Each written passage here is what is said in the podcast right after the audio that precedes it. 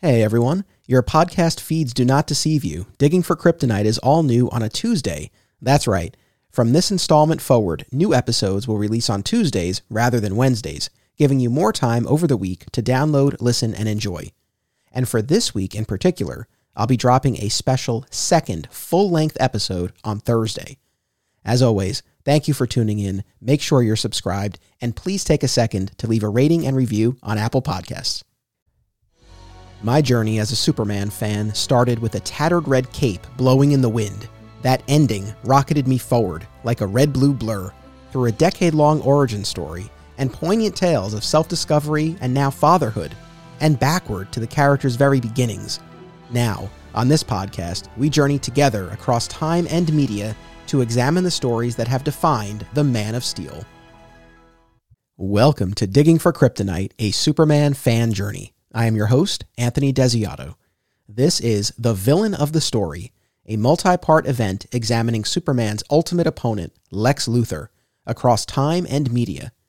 In Part 1A, we are going to look at pre crisis Lex, aka the Mad Scientist, as depicted in a selection of Golden, Silver, and Bronze Age comic stories. Then, this Thursday, I'll be sharing a special bonus episode considering the pre crisis Lex in TV, film, and animation. Now, joining me for part 1A is returning guest, Rich Roney. Rich, welcome back. Thank you for having me. I, am super jazzed about I am super jazzed about this. To terrify your listeners, I've put about four weekends of work into this. Uh, for for reading maybe a dozen Silver Age stories that are maybe 16 pages long, I've gone off the deep end. So I'm jazzed. I'm really looking forward to this. Well, when we we started our FaceTime call here, I saw you holding a stack of papers, and I asked if those were your notes, and and indeed they are. So I, it's it looks and sounds like we'll have plenty to talk about, uh, which is always the case, and always always enjoyable and always appreciated. Cool, cool. So there are a couple of questions that I plan to ask each of my guests over the course of this villain of the story event, and so I I do want to start with that. The first is I, in my introduction, described Lex Luthor as Superman's ultimate opponent, and that's certainly how how I see him. But I don't want to take that for granted with any of the guests. In your mind, is Lex the ultimate Superman villain, or is there someone else or others who you would put above Lex? No, Lex to me, in my mind, is absolutely one of the big three, and he's he's it's it's like picking your favorite child, right? Uh, there's phenomenal elements of Lex that I think are done brilliantly for him to be an opponent to Superman. But then I also think Brainiac and Mongul, in my mind, and then as you've pointed out, Zod, those are the big four. Lex holds his own with all of them. Um, yeah, I mean, I think the, the one thing I'll say, and then I want to let you drive this more, but one thing I thought was brilliant about the Silver Age was they really didn't give him superpowers, so he couldn't go toe to toe physically, but they played up his genius and his intelligence. But because he was intelligent, Superman was intelligent. And I have incredible fondness for this era, the Silver Age, because this is exactly when I first started having the ability to buy and read comics. So some of these stories I have immense fondness for and I'm I'm just thrilled to start unpacking this and, and digging into it whenever you're ready. Gotcha. Well, we're getting there. We're getting there. But just to, to continue setting the table a little bit, the other question that that I'm curious to ask everyone is, which version of Lex do you think of first? Like when I say Lex Luthor, which incarnation comes to mind? Because really, the I think the the main driver for me in wanting to do this event was really motivated by just my curiosity about the ways in which the character has evolved in terms of the the motivation. What is really driving that animosity towards Superman? Because we've seen different versions of that over the years. Uh, so the motivations and then also the means, right? So we have the pre-crisis mad scientist and the war suit. We have the '90s, you know, boardroom businessman. We, we've seen these different iterations of the character. And so I'm just fascinated by the character's longevity and versatility and evolution. That was really driving it for me. And I know for myself what I think of when I think of Lex. I think my listeners can can probably guess. It's you know, it's a combination of that the the 90s evil businessman, but even taking it a step further, it's it's Michael Rosenbaum from Smallville. I mean, that's who I think of uh, first and foremost when when I think of Lex. Uh, as much as I enjoy different aspects of other depictions, that's sort of first in, in my heart, I suppose. Uh, but I'm curious for you, like when I say Lex Luthor, which whether it's comics or or an adaptation, what's the what first comes to mind for you? Uh, I'm very ambivalent on this. Some of the things I love the most, uh, see, there was a um, in 1965 there was an 80 page annual that was published. It was uh, 80 page giant number 11. It was an all Lex annual.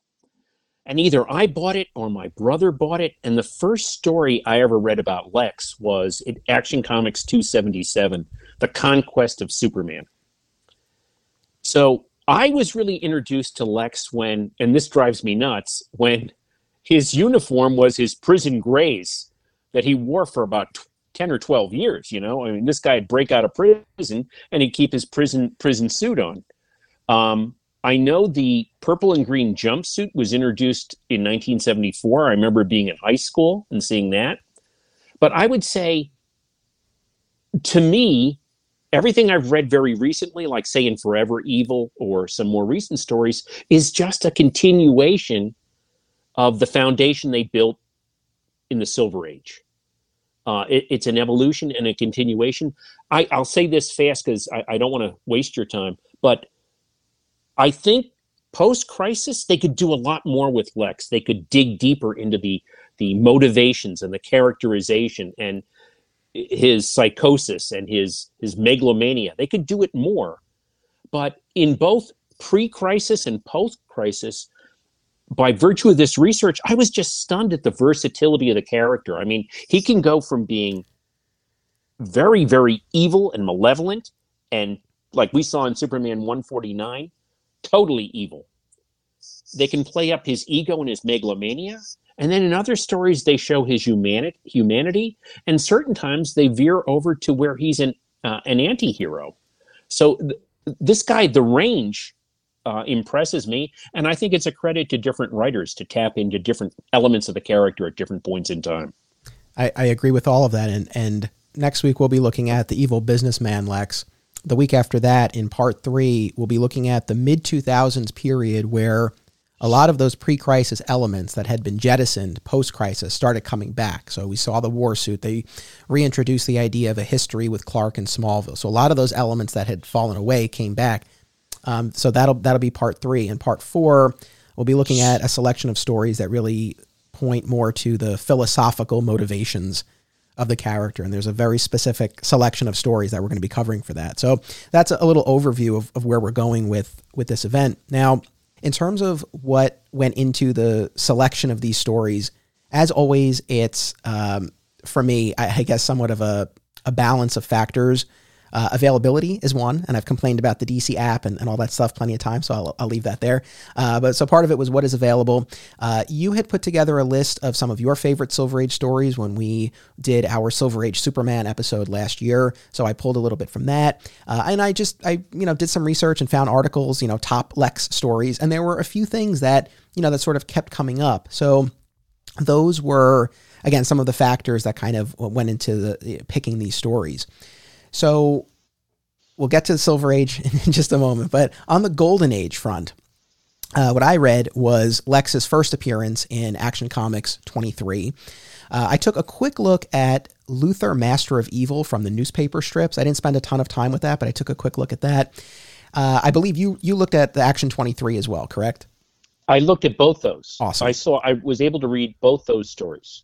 And then there were just a few others that I read that were on the app, thankfully, that I, I don't believe you had a, a, chance to look at, but that's perfectly fine. Uh, I read Superman number four, which was Luthor's Earthquake Machine, uh, Superman number 10, which marked the first appearance of Bald Lex, and then the Power Stone two parter. Uh, this was very interesting to me. This was a quasi crossover story uh, between Action, uh, Action 47 and Superman 17. So those were the selection of Golden Age stories that I looked at. Okay, I uh, I read 23, Action 23. Um, I read the newspaper story, And I have years and years and years ago, I read the Power Stone story. It was reprinted in one of those, maybe in the early 70s, um, one of those 100 pagers. So I'm familiar with the Power Stone story. Now, uh, for your listeners, I never really read Golden Age Superman. I was I was knocked over with Action 23. Uh, I mean, the interesting thing about Lex was they do show him as a warmonger and uh, his brilliance. Like, you know what? I'm going to pit all these nations fighting against one another, and then I'll swoop in and I'll dominate the world after they've depleted their energies. But what blew me away, and I don't, I don't want to squander time, but my God, the rend- I've never seen that rendition of Superman. The rendition of Superman just knocked my socks off because he is a no nonsense um, bruiser. I mean, th- there was one scene for your listeners that I will carry with me forever. One of Lex's henchmen, he grabs the guy and he they're out on a mountainside. He picks the guy up in a wrestler's move over his head, and he goes, "You better give me answers, or I'm going to smash your brains against this wall." And I've I've always seen the Christopher Reeve General Superman, so uh, the rendition of Superman blew me away, and then also the it was almost like a, a, 1930s B movie serial, you know, with the henchmen and the, the evil headquarters, but uh, but that was the foundation of Lex. He was a megalomania, and he was wanted to dominate and r- rule the world. Yes. So first, I'm I'm with you. Last year when I covered Golden Age Superman, it was a revelation to me to read those early stories. And uh, bruiser is a great word. I mean, he he really was that that you know the champion of the oppressed. You know that's that's one aspect of it. But but beyond that, yeah, this this vow against killing and the sanctity of life. You don't see that at play as much in those early stories. yeah, and and and in the story we're t- talking about for your listeners, I mean, he's I think they shoot a bomb at him through a huge cannon. He catches it, throws it back, and he kills about eight soldiers. He jumps up into a plane and he takes their machine gun and he shoots down other planes. And then he, I think he rips one of the wings off one plane and he causes another plane to explode when he hurls it at them. I mean, forget the sanctity of life and forget this kinder, gentler Superman. He was a real, you know, he was a juggernaut. Knock him over and punch him. Yeah, there was a, a real a real spark to that character, to, to put it mildly. What along those lines, I think what sort of jumped out to me the most was he brings about the the the the downfall of Lex's floating headquarters, right? Yeah. And reading it, you know, just instinctively, I assume like, okay, he's going to grab Lois and he's going to grab Lex. No, no, he grabs no. Lois, and he's perfectly he's perfectly content you know, it appears that Lex has met his end when this aircraft crashes.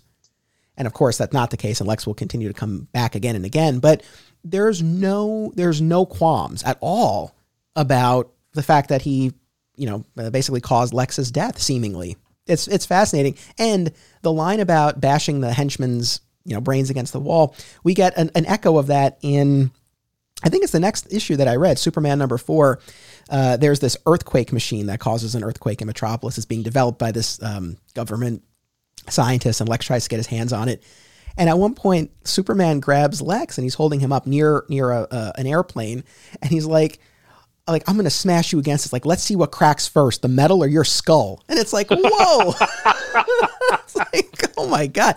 But it's it, they're wild. There was such there was such an energy and you know, um, and I don't say this in a derogatory way, but a, but like a, a, roughness to those to those early stories in terms of the characterization and and and even the, the craft of the comics. But there's such a charm to it. Like I love it. I don't say that in a negative way. It was again like just this wild energy as as the character was emerging.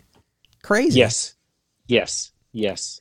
So yeah, that no nonsense. No, not no exactly. But so that the earliest Lex from from Action 23 to the to the few other stories that I took a look at here in, in all these stories, he's only known as Luthor. Right, we don't have a first name for him. He starts off in that first story with a head of red hair, and it won't be until a couple of appearances later in Superman number 10 where he's drawn with the bald head. As legend has it, that was a mistake by one of the artists at the Shuster studio that the artist mistook uh, Lex for one of the henchmen in, in an earlier story and drew him bald. And, you know, that's how we end up with bald Lex. And, And- yeah. Anthony, if, if I can interrupt, in Action 23, basically Luthor's the only bad guy with a head of hair. All the henchmen are bald. Right, right. I mean, so uh, yeah, it, it just yeah. I know. So in so in 23, yeah, you have the bald henchman, and then also even in in Superman number four with the earthquake machine, one of his henchmen there is bald too. So it's I understand, I guess, why why there was a little bit of a little bit of confusion. But he's only known as Luthor. He has the red hair to start. He'll later be drawn bald. And like you said, later on in the Silver Age, we'll see him largely in those prison grays until he transitions to his purple jumpsuit and later the green war suit. But here, especially in that first story, is uh, the red robe, the cloak. So very different look, but the bones of the character, man, are there from the very beginning. And I think if one thing really stood out to me, other than bashing brains against walls, was was when Superman first comes face to face with Luthor. He says, "What kind of creature are you?" And Luthor says, "I'm, you know, just a man, but I'm a super genius and I'm bent on world domination." And just that that, you know, that question of like, you know, what what are you? And he's just a man, and that will fuel so much of what's to come, right? And and I think why Lex occupies such a unique place in the pantheon of, of DC characters generally, but especially Superman villains. You know, there are other non-powered Superman antagonists, but not many and not not who can challenge him nearly to the level that Lex can. True. Um, so it's just interesting that that's the like the first thing that Superman says to him, like really setting the stage. No one could know what was to come, but it really sets the stage for it in an interesting way. Yes, I've I've always viewed Lex as the DC version of Doctor Doom. He's not as malevolent in appearance, but in versatility and and different motivations and his agenda. And even we're going to touch on this a little bit later. Even when he's evil luthor has his own code of honor um, much like doom um, but we can get to that a little bit later Uh, sure. I, I will say uh, just about the the Power Stone, a two parter. So a, a large part of that story lives up to its title. There's this this gem that will imbue Lex with powers, but even before that, he creates this device that allows him to absorb electricity and convert that into power. So he he powers himself that way. What was so funny about that? He's captured at the end of the first story and he's sentenced to death by execution at the start of the second story. No one no one thought that that might be a problem given that he just figured out a way to absorb electricity. they're real quick. They're real, real quick to send him to the electric chair, and it backfires because he just absorbs that, and then he moves forward with his plan. Now, Anthony, I have not read this story. I remember like a hundred pager, maybe in the early '70s, 1973 or '74, but they did have a reprint of the Power Stone, and you still had the the very stocky, strong, uh, like a, a linebacker Superman. But if I remember it correctly, didn't do this is when they got a little very child oriented.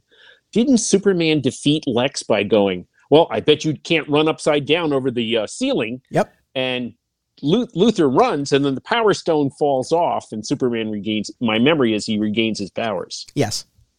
Yeah, exactly. That's exactly it. So, well, so kind of on that note, this idea of, of this challenge uh, between them in Superman number four, Luthor's earthquake machine, something very interesting happens that I feel you, you, continue to see play out in numerous other ways as we move forward, where Luthor issues a challenge to Superman. You know, Luthor's trying to get his hands on this government created earthquake machine and he challenges Superman. He's like, I if my if my scientific prowess and inventions can beat you, you know, you'll stay out of my way, and, and if not, I'll you know I'll, I'll abandon this plot. That's the that's the gist of it. And so you know, like they have a race where Lex is in his plane and Superman's flying, and and in the end, it turns out Luthor is just using this as a diversion to distract Superman while his men steal the earthquake machine. But like Superman goes along with this contest which I find so fascinating. And you continue to see that in other stories. I mean, I know we're going to spend a lot of time talking about Lexor in the Silver Age. And the whole kickoff to that, which we'll get into, is Luthor challenging Superman to a duel under a red sun and Superman going along with it. I, I mean, I, you know, we could talk about it more when we get to that specific story, but I mean, what, I don't know. What is your take on this? I mean, is this just a convention of look, we're writing these stories for kids and and you know we're just kind of gonna roll with it, or I don't know. Is there anything more we can we can glean from the fact that Superman accepts these challenges? It's so fascinating to me.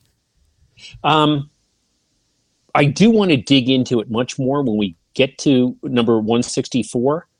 Um, but that is a recurring theme, right? And I think, if I may, my vague memory is like in 164, Superman felt compelled. He had to accept it. Otherwise, he would lose face in front of the society he protects. Um, now, it just flabbergasts me. You know, Superman should kind of know if he's on a red sun planet, uh, he's probably going to be at a disadvantage. So the fact that he didn't think that through, um, uh, we can debate it when we get get to that story. Yeah, it's it's interesting, and I think the last thing I have on on Golden Age actually ties to a much later story. So this was not part of our official reading, but uh, Superman number two eighty two marks the first appearance of the purple jumpsuit.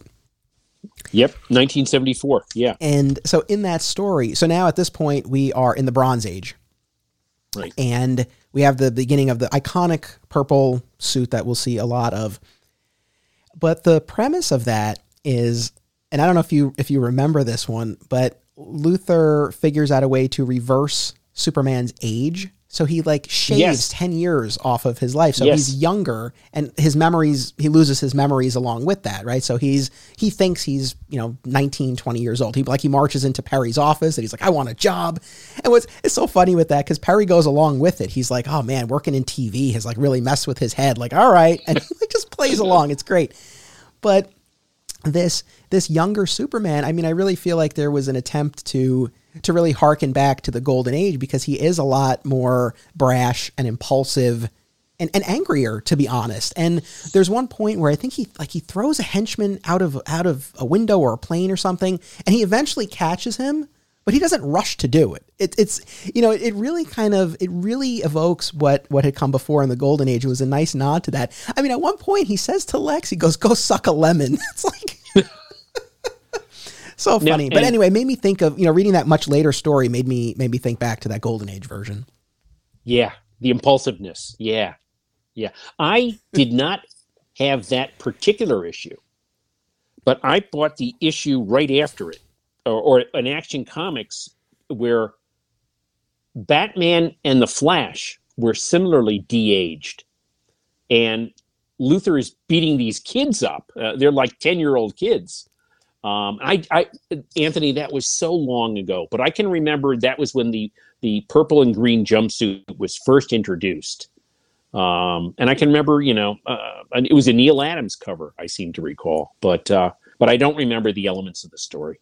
Yeah, it, I mean that was that was really the that was the gist of it. But it, it did make me laugh. I mean, losing the memories, you know, that's a big piece of it, of course. But the fact that you know that he was able to de-age Superman by ten years, it's like it, memories aside, it's, it's almost a gift. It's like you're giving me 10 years back. This is great. Yeah. Yeah. Yeah. Good point. Yeah. All right. So that's a snapshot of Luthor in the golden age. Again, this this super genius, mad scientist bent on world domination. I mean, that's really that's that's the end game for him. He wants to rule the world. We'll be back in action in just a moment following these words about our sponsors. Acme Comics is a locally owned and operated full service comic book store in Greensboro, North Carolina for people of all ages and walks of life. Since 1983, this nine time Eisner Award nominee uses their collective knowledge and resources to connect you with the best material available. They pride themselves on their significant contemporary and vintage back issue selection. Mail order subscriptions to new releases are available, and all offerings are available to anyone anywhere via mail order. Follow Acme on social media and eBay. Listen to the Acme Cast on all podcast services and visit acmecomics.com for much more. Film lovers and filmmakers should check out this family of film festivals Brightside Tavern in Jersey City, Hang On to Your Shorts in Asbury Park, Point Lookout on Long Island, and In the Cut in Bloomfield, New Jersey. I was fortunate enough to have my work shown at these festivals, and I found them to be very enjoyable and well run events. Submission information for filmmakers, as well as details about the festivals generally, can be found at filmfreeway.com. Follow the festivals on social media for news and updates about events, discounts, tickets, and more. Also, be sure to listen to the Hang On to Your Shorts and Cullen on Film podcasts available via a shared universe network. Fat Moose Comics is New Jersey's best and oldest comic book store. Established in 1982 and currently under new ownership, Moose sells a wide selection of new and old comics from every publisher, action figures, graphic novels, posters, statues, and more. If you're looking for something and they don't have it, they can probably get it for you. They know a guy. Visit Fat Moose in Whippany the next time you're in the Garden State, and be sure to reach out via the Fat Moose Comics Facebook page.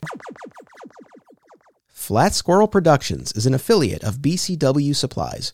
The next time you need to restock on comic book bags, boards, boxes, and more, be sure to use promo code FSP, that's FSP for Flat Squirrel Productions, to save 10% on your order, and it helps support the show. Thank you. Now, as we move into the Silver Age, I'll share this, the list of stories in a second, but let me ask you this because as people will hear us talk about, a lot of the stories we're reading deal with Lexor, this planet under a red sun where Lex becomes a hero. Fascinating. And we ended up with a, a run of issues. It really forms. We, you, you and I had talked about this off mic uh, a couple of weeks ago. It really forms quite a story arc when, when we put these oh, issues God. together. Now, like I said, I got these these suggestions from from from your picks and from reading articles about the best Lex stories. But the effect it had, I guess, was you know, in my mind, Lexor really looms very large in in terms of Silver Age Superman stories and Lex stories in particular. Is that is that accurate, or is it just that we happen to have read a bunch of them? I mean, I guess for you, as thinking back as a fan, it's like how how predominant was Lexor in the Silver Actually, Age? Actually, Anthony, I researched this particular specifically for this discussion. In the entire Silver Age, Lexor only appeared in about 12 or 14 stories. And some of them was, was like the uh, Virus X made Superman, they th- thought he was going to die and they put him in a, a funeral spaceship. And one of the stories is he just flying by Lexor as a planet, right? And so it's only there for a couple of panels. So in totality, Lexor only appeared in about 12 or 14 stories up until 1986. And I truly believe, and we're going to get into this with the stories that were selected, they, between those Superman 164, 167, 168, those action comics that you read, and Action 544, that could be a trade paperback all by itself. And for all, essentially, you've got the same creative team, writer, artist, and inker, doing all those those six stories I just mentioned. So Lexor was very rare. Um, it was very rare, but I think I think quite frankly that was almost a continuing story in a time when they did a lot of uh, done in one. Gotcha.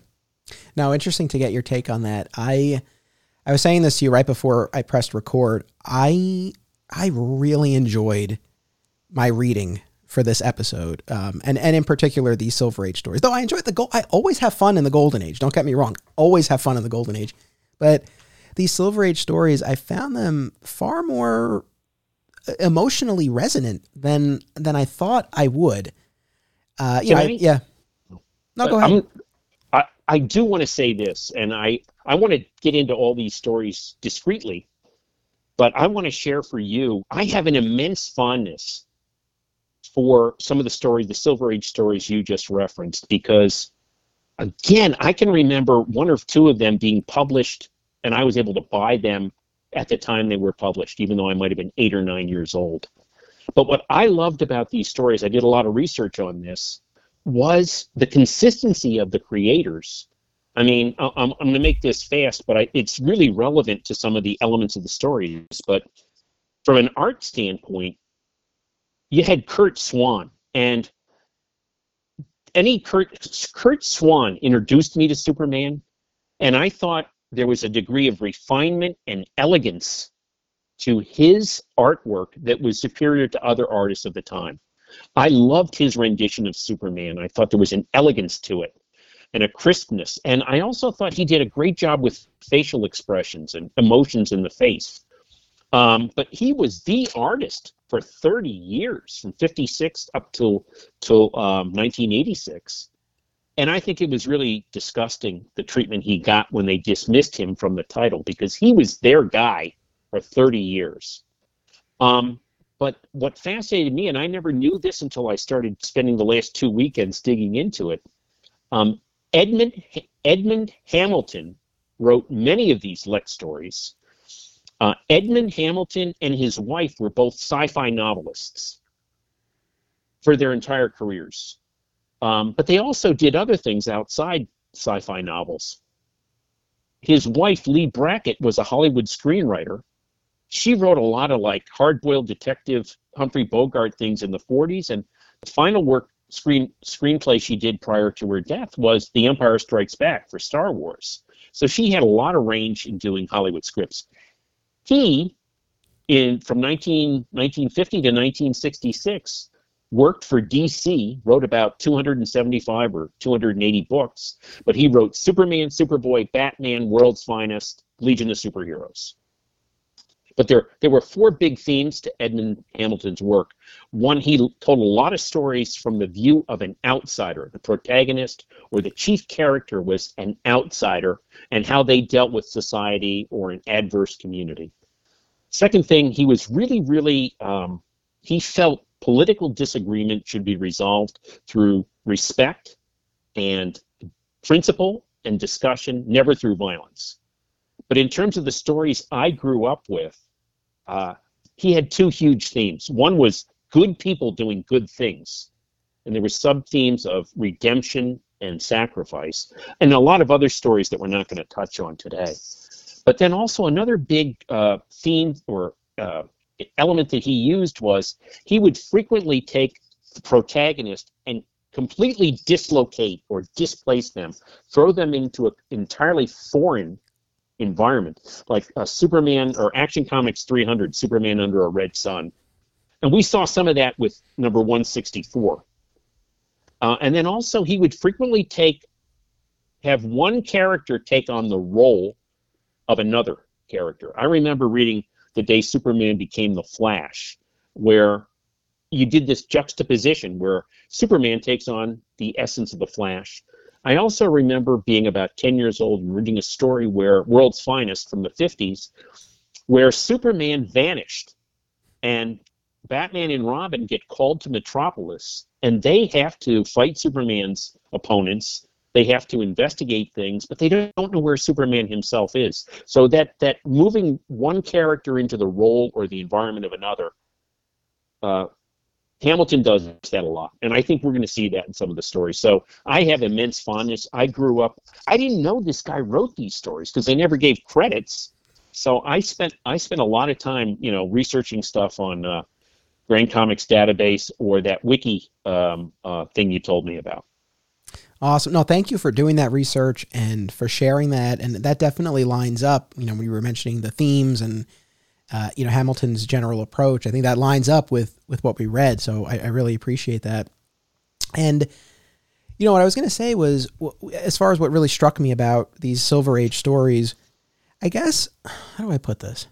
In my mind, when I always think about Lex and the evolution of the character, I guess I always looked at the pre-crisis stories and I sort of thought like, oh, like you know, there was animosity because Superman was in his way, in Lex's way, and I, you know, because I didn't have I didn't have the experience of reading those stories, and now that I have a, a, much better sense of, of what they were all about, I mean, you really see how personal it was between these characters. What a true grudge.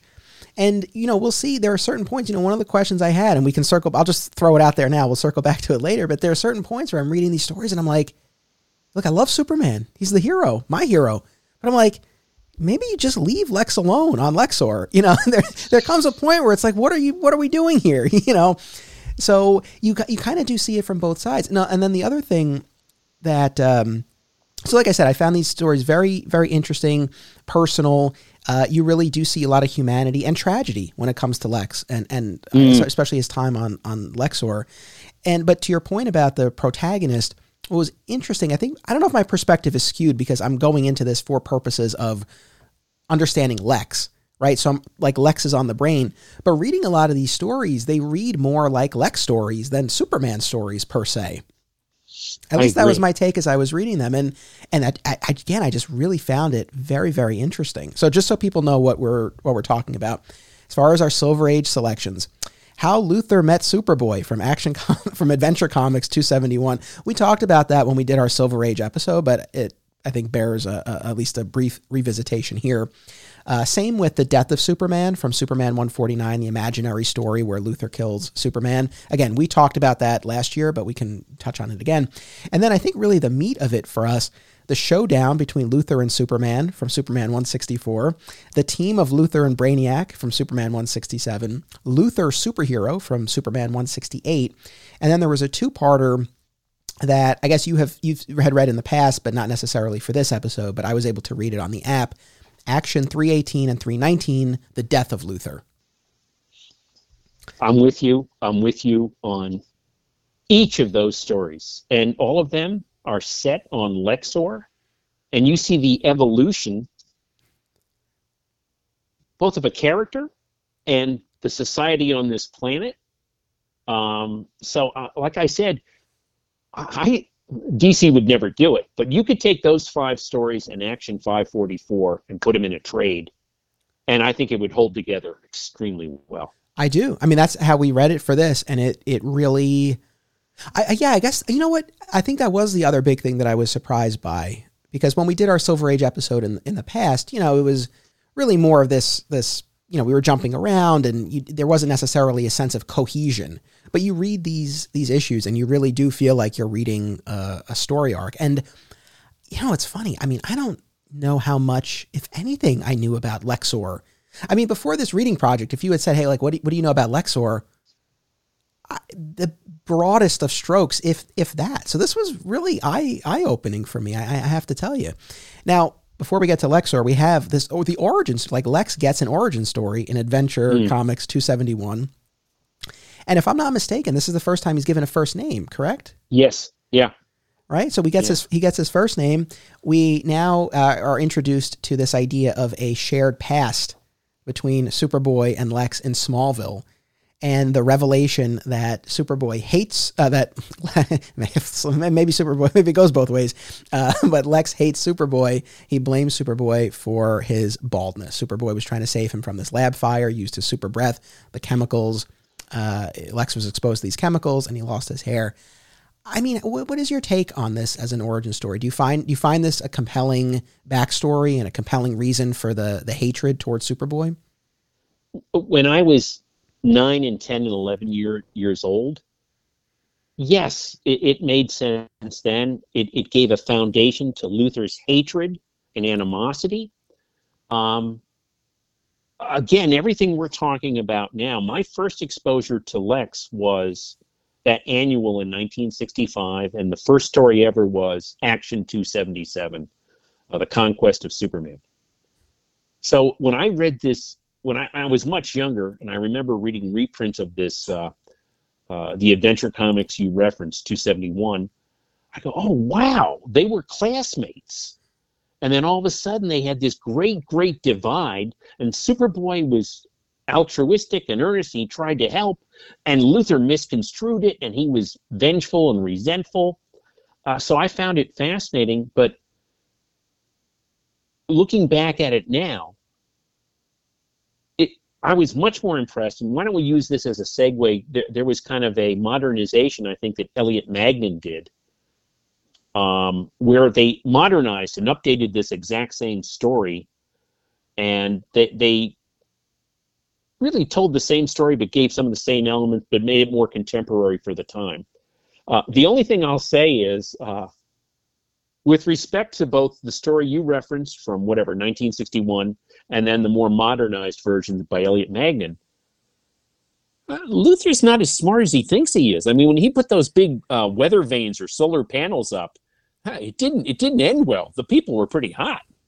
Yes. I'll let I'll let you expand on no, it. No, I mean that's that's the thing. I, I feel like the you know, Luthor blaming Superboy for the baldness. That's sort of the headline, I think, from that story. But there there are other interesting aspects. Certainly, what you're re- referring to. You know, Lex goes on to invent all of these things to uh, to benefit the town of Smallville. You know, seeds that will grow you know larger vegetables, but then the, the trees are, are are gigantic and are going to crush the town. Or the weather device that you mentioned that was going to keep them warm in the winter, but then it's like going to burn the town.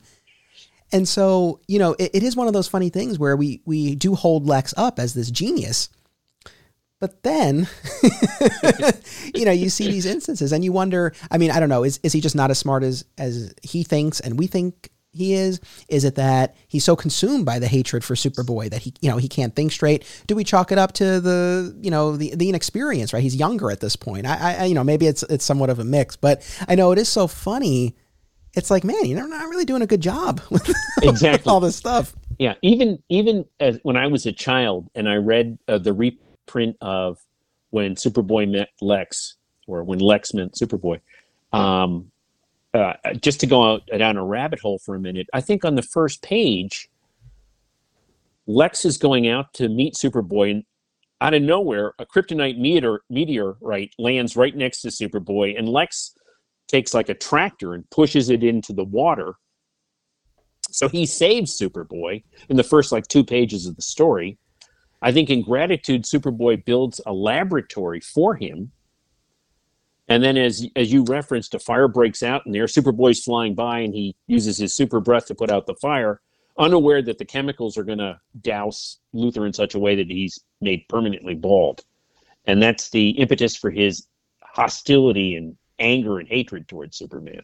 So he must have been incredibly vain, um, narcissistic, or just megalomania. I, I, I don't, or all of the above, I guess. Yeah, it when I think when you when you talk about Luthor, ego is is definitely a driving factor in so much of this.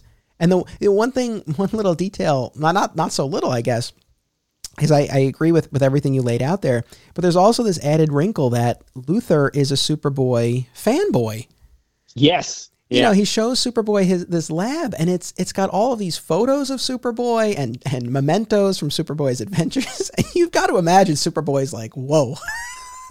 and Anthony, I know you're going to unpack this more in one of the other episodes, but didn't they do that in um, Superman uh, when Byrne relaunched? Like early in the show, The Secret Revealed, or that episode, they show the John Byrne Superman finding this secret, um, like, uh, uh, lab uh, library or museum, and they've got all these memorabilia of Superman, you know, like uh, the first Church of Superman, and it was stuff Lex had assembled. Funny enough, man, when we get to a part three of this, we'll talk about it more if, if I remember, which I'm sure I will. But in Smallville, there's a pivotal moment. You know, of course, that show is all about the friendship, the deteriorating friendship between these two guys. But you know, there's a moment in, in towards the end of season three where Clark discovers this room that Lex has has assembled um, with all of these you know files and artifacts relating to Clark. So it is interesting. You know, it starts off in this first story as something positive, right? He's a fan of Superboy, and we'll continue to see different versions of that of Lex having a room, you know, on Superman or on Clark, but it you know takes on a very different air as we move forward. But it's interesting to see again, just to see the echoes of this as we move forward. I've look, I, I've been fairly dismissive in the past of of this adventure comic story. A, I historically I've not been a fan of Clark as Superboy. I've talked about that. Um, I, I guess it also, you know, it, it reads as a, as a little bit silly, right? That this is ultimately the the reason for all of the hatred that Superboy caused him to go bald. Uh, you know, to your point, it's like, is is Lex really that vain? However, what I what I really appreciate, and especially now that we're looking at the larger picture in all of this, is that it introduced this idea of of personal animosity. Like there's something personal between the two of them beyond like we get in the golden age that Luthor is bent on world domination and Superman's going to stop him. There's there's a personal element here which I think really just takes things to another level and when when I really think about the full picture of all of this and everybody knows how formative the Smallville TV show was for me, you know, Smallville was able to take the f- basic framework right, that we got in the Silver Age. This idea that Clark and Lex were contemporaries in Smallville before Superman, before the Lex Luthor, right? That they had this shared past and that they started as friends. Now, look, in this adventure comic story, they're friends for like two pages. It's real fast, but the bones of it are there, right? And the, the, the foundation is there and it can be built upon later. So while this particular story might not do much for me per se, the ideas that it represents, I, I think, are very valuable. They add a lot to both characters, and and like I said, I mean, it, it formed the the basis for one of my absolute favorite incarnations of the Smallville mythology. So I I'm very I feel a lot of gratitude toward that adventure comic story.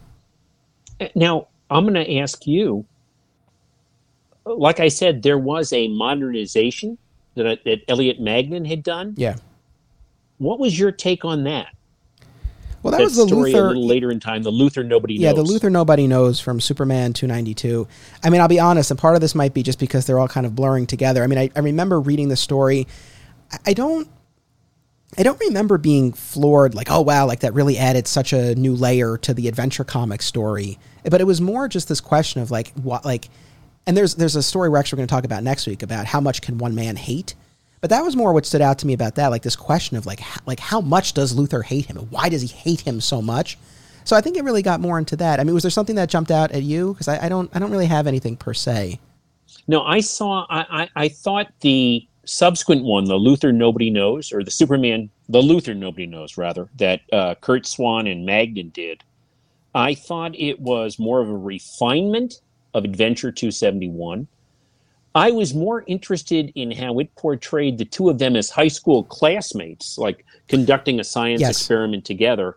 And it seemed not so much Superboy, but Clark and Lex had a really good friendship and they got along well. And even Lex would do like little jokes with Clark, like this will surprise the classmates or the other the other students.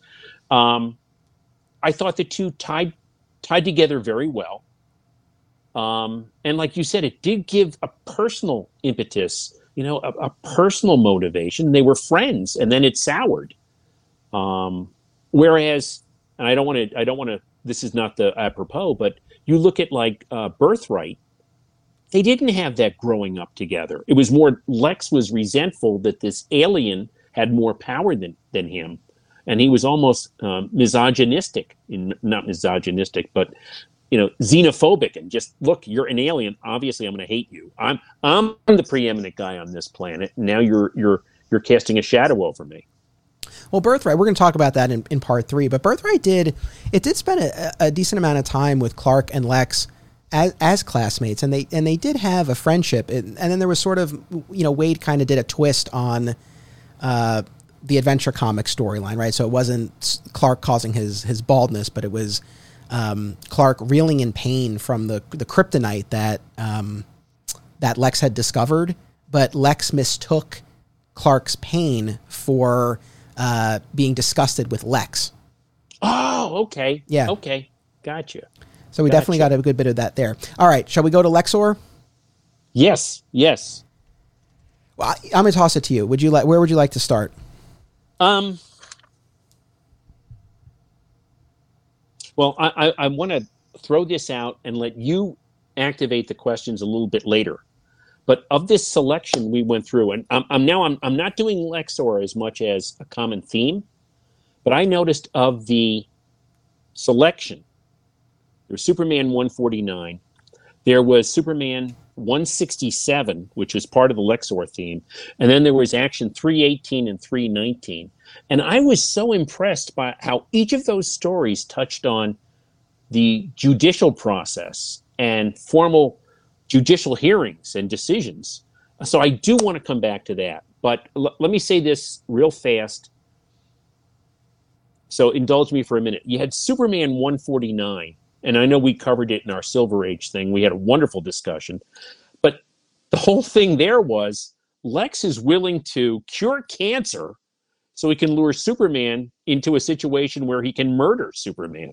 So to me, that was Lex at his absolute un, unqualified evil. He's he's a supreme murderer.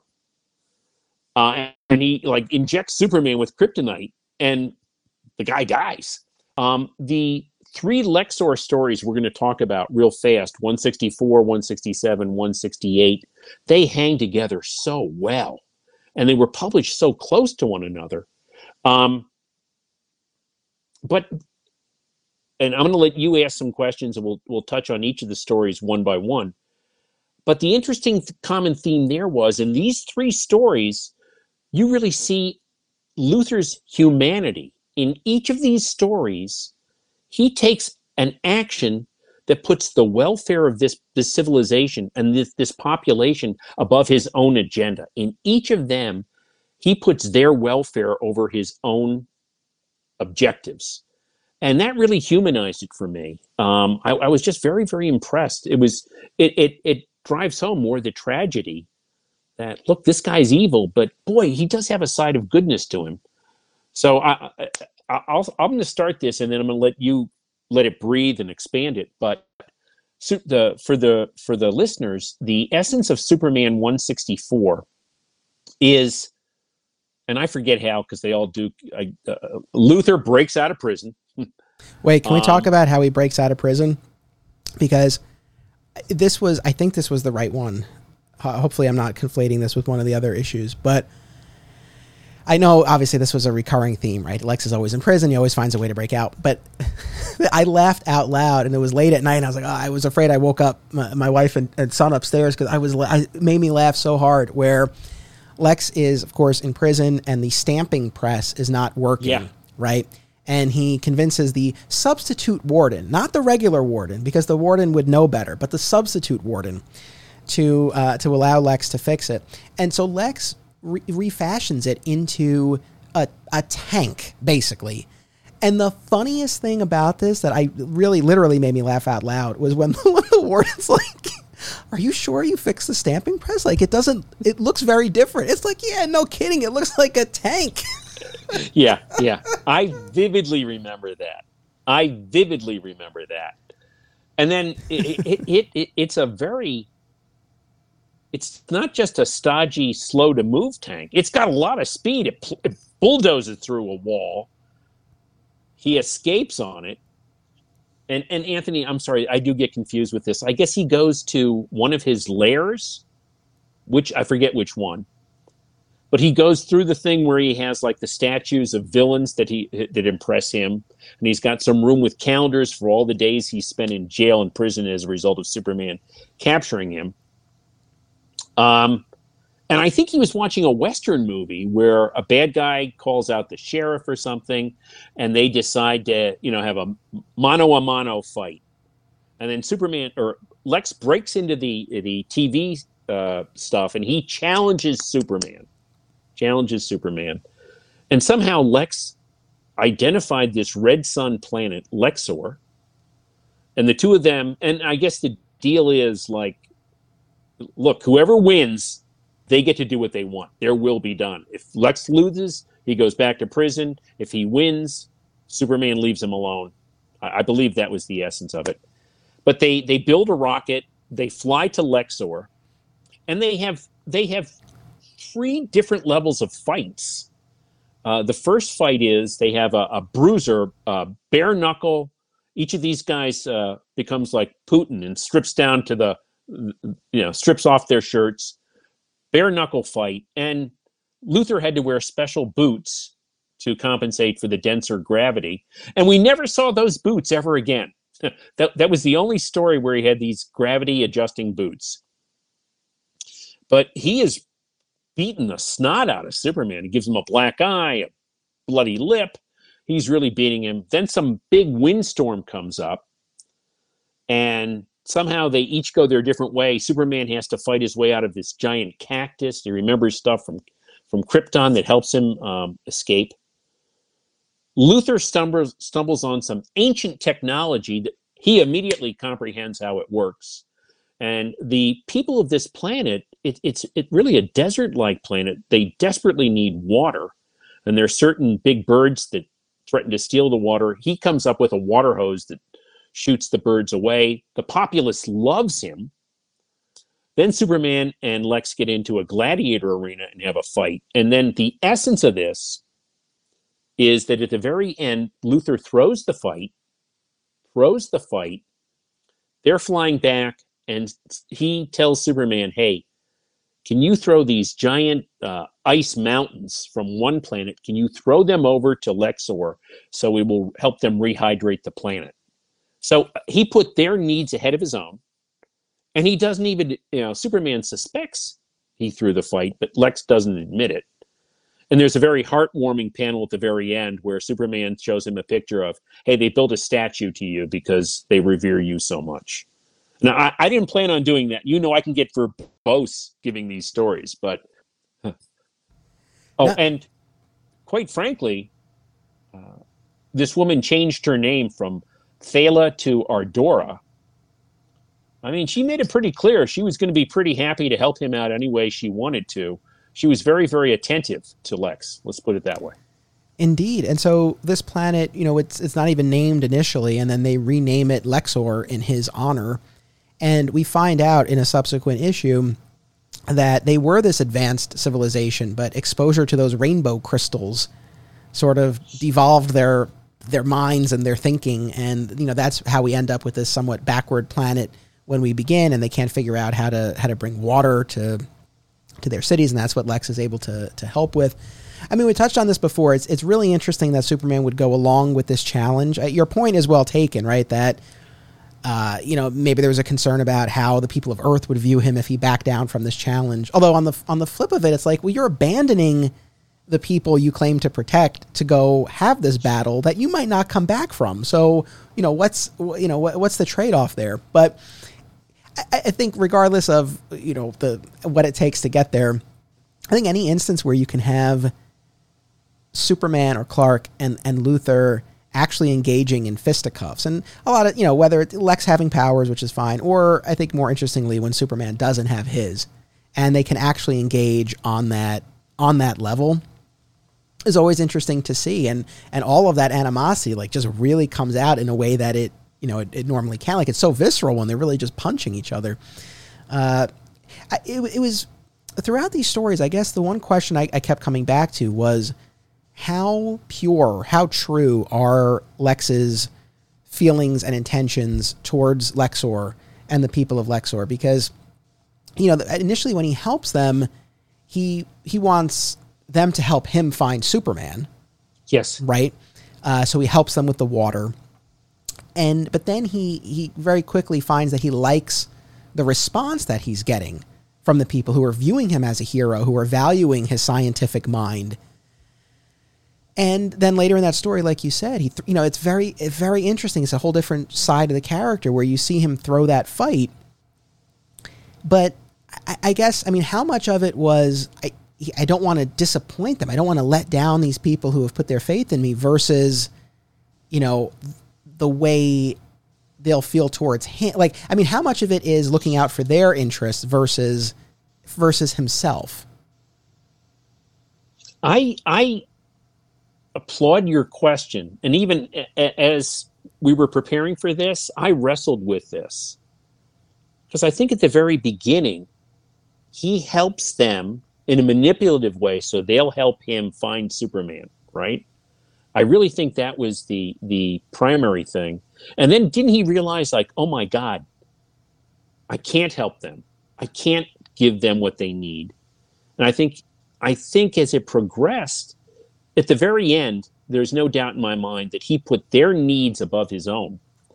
Where it was no longer like, I'm going to use these people to corner Superman I think he, there's no doubt in my mind, he threw the fight so Superman could get outside that, that sphere of the red sun and take actions that would benefit the population of that planet.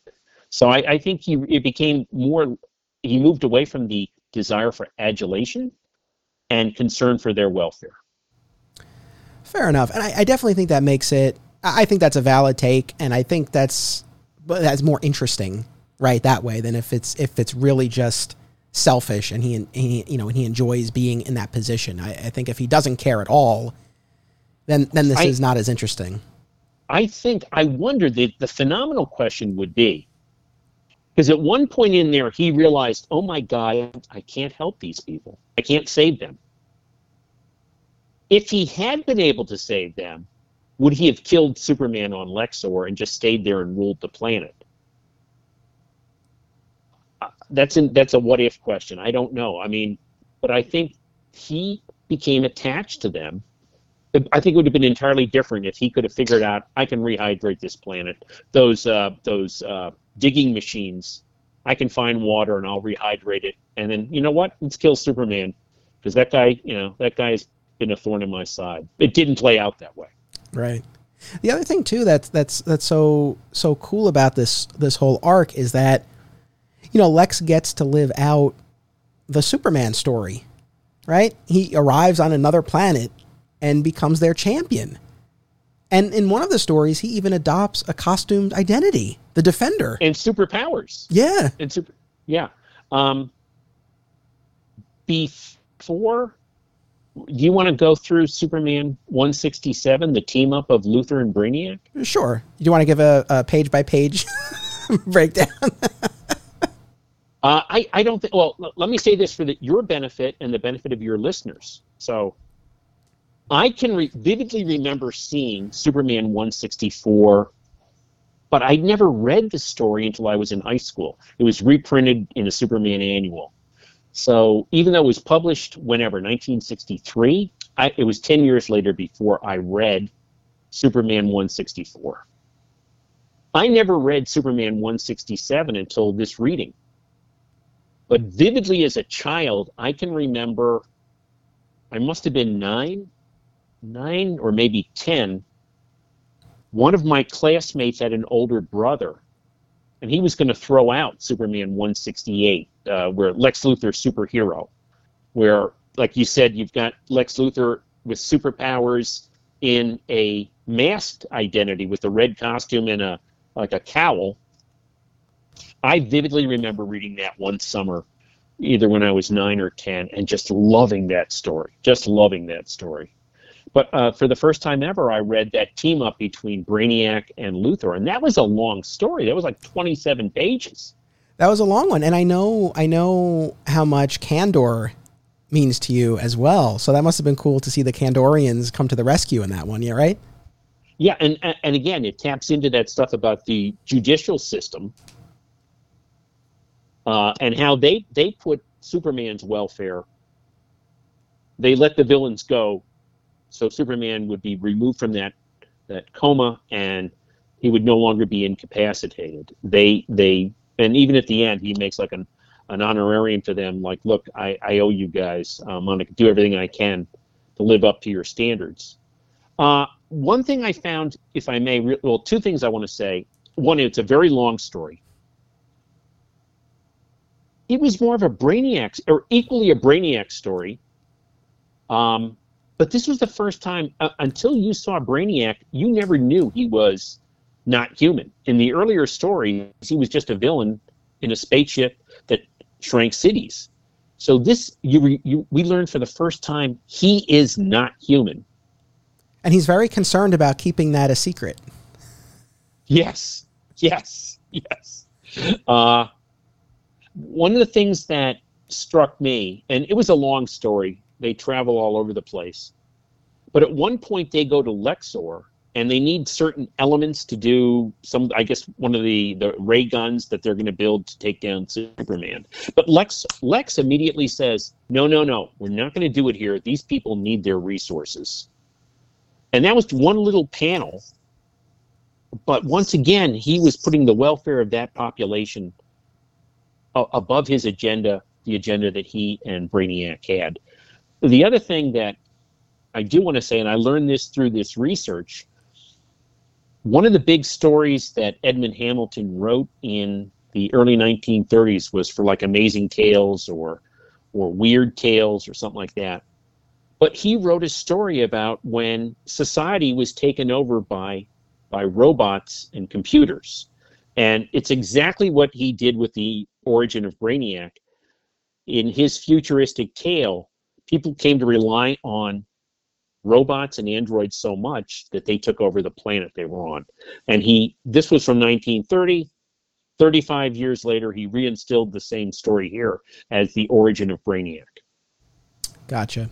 Yeah, I mean, uh, this was again, it, it, definitely touches on Lexor, and that's where we leave Lex. Right? He he he stays on Lexor at the end of this story, but yeah, it really is far more a Luthor Brainiac team up, which I'm, I'm glad we're we're covering this. Um, you know this story because I think that Luthor Brainiac team is is an iconic one, and I, I hadn't even really thought about that until until right now. But the first pre-crisis story that I ever read was the final one was whatever happened to the man of tomorrow and lex in that ah. in that story right that's that's the, the final Luthor brainiac team up now this was actually one of the things i was going to ask you and maybe this is a, as good a time as any to bring it up the, the question is whether or not and i know i didn't I, i'm springing this on you but uh, you know whether or not lex's treatment in whatever happened to the man of tomorrow where he is i mean really within a page or so taken over uh. by brainiac and just puppeted by him uh, until he is able to break free for a second and convince Lana, who has powers at this moment, to, to kill him, to put him out of his misery. Uh, so he's really just like a meat suit for Brainiac in that story. The, the question I wanted to pose is, especially as someone who grew up reading a lot of these these stories and these Silver Age stories in particular, was that a fitting end for for Lex in whatever happened to the Man of Tomorrow?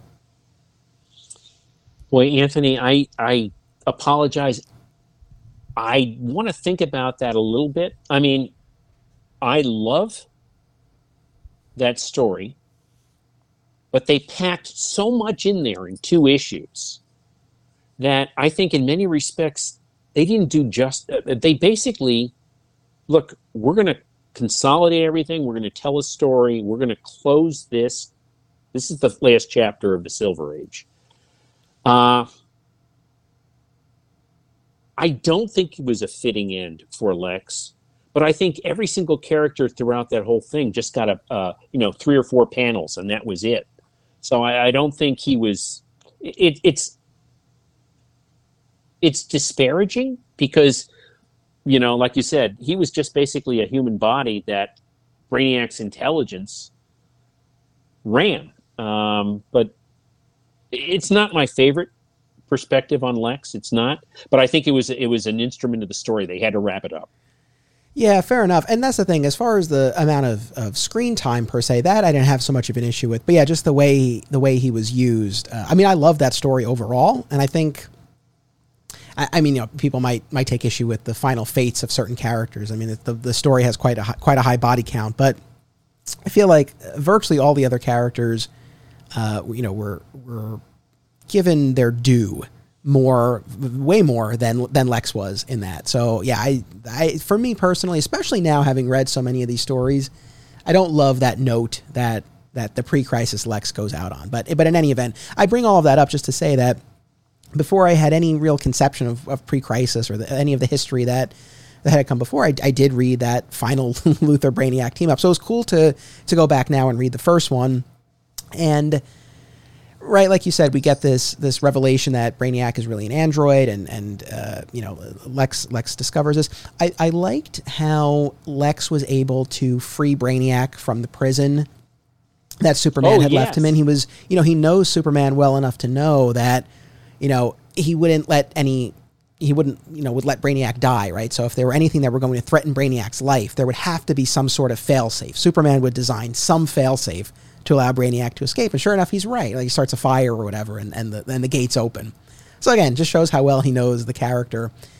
And well, the other thing that I thought was cool was the, and we get the two sides of this because when when Lex is working on Brainiac, right, to upgrade the yeah. the, the, you know the, the, the intellect. Uh, you know, he builds in this this timer, which I thought was so funny. It's like periodically Brainiac will just like shut down, and he needs Lex to you know to, to boot him back up. But then you know Brainiac is able to turn the tables later on. The, through, the hypnotic it, machine. Through yeah, right, right, through hypnotism uh, to get Lex to remove that and to forget that he's a, an android. I mean, he was really yes. he was really fixated on that. Which I, I, mean, I know we're not doing a Brainiac episode here, but why why does that matter so much to Brainiac? I I have no idea. maybe no, Anthony. Wasn't there something in the story that Brainiac's original assignment and objective was to appear human so he could infiltrate other societies for the computers on his world to later on take over. And the only thing I could surmise is maybe they felt compelled or just to keep it going, like his original assignment was to infiltrate other societies. He had to appear human. Didn't they even give him a a, a, a stepson or something like that? And Mm-hmm. uh, there was Brainiac two, and then he was the ancestor of Brainiac five in the Legion, who was human. Right, and they give you a little editor's note about that. It's like, aha, at last, now we know that Brainiac Yeah. Five is not descended from from Brainiac himself. Yeah. Yeah. So So, do you want to jump to Superman one sixty eight? yeah, the last thing I would say about 167 again, I, I, love the Kandorians coming to the rescue.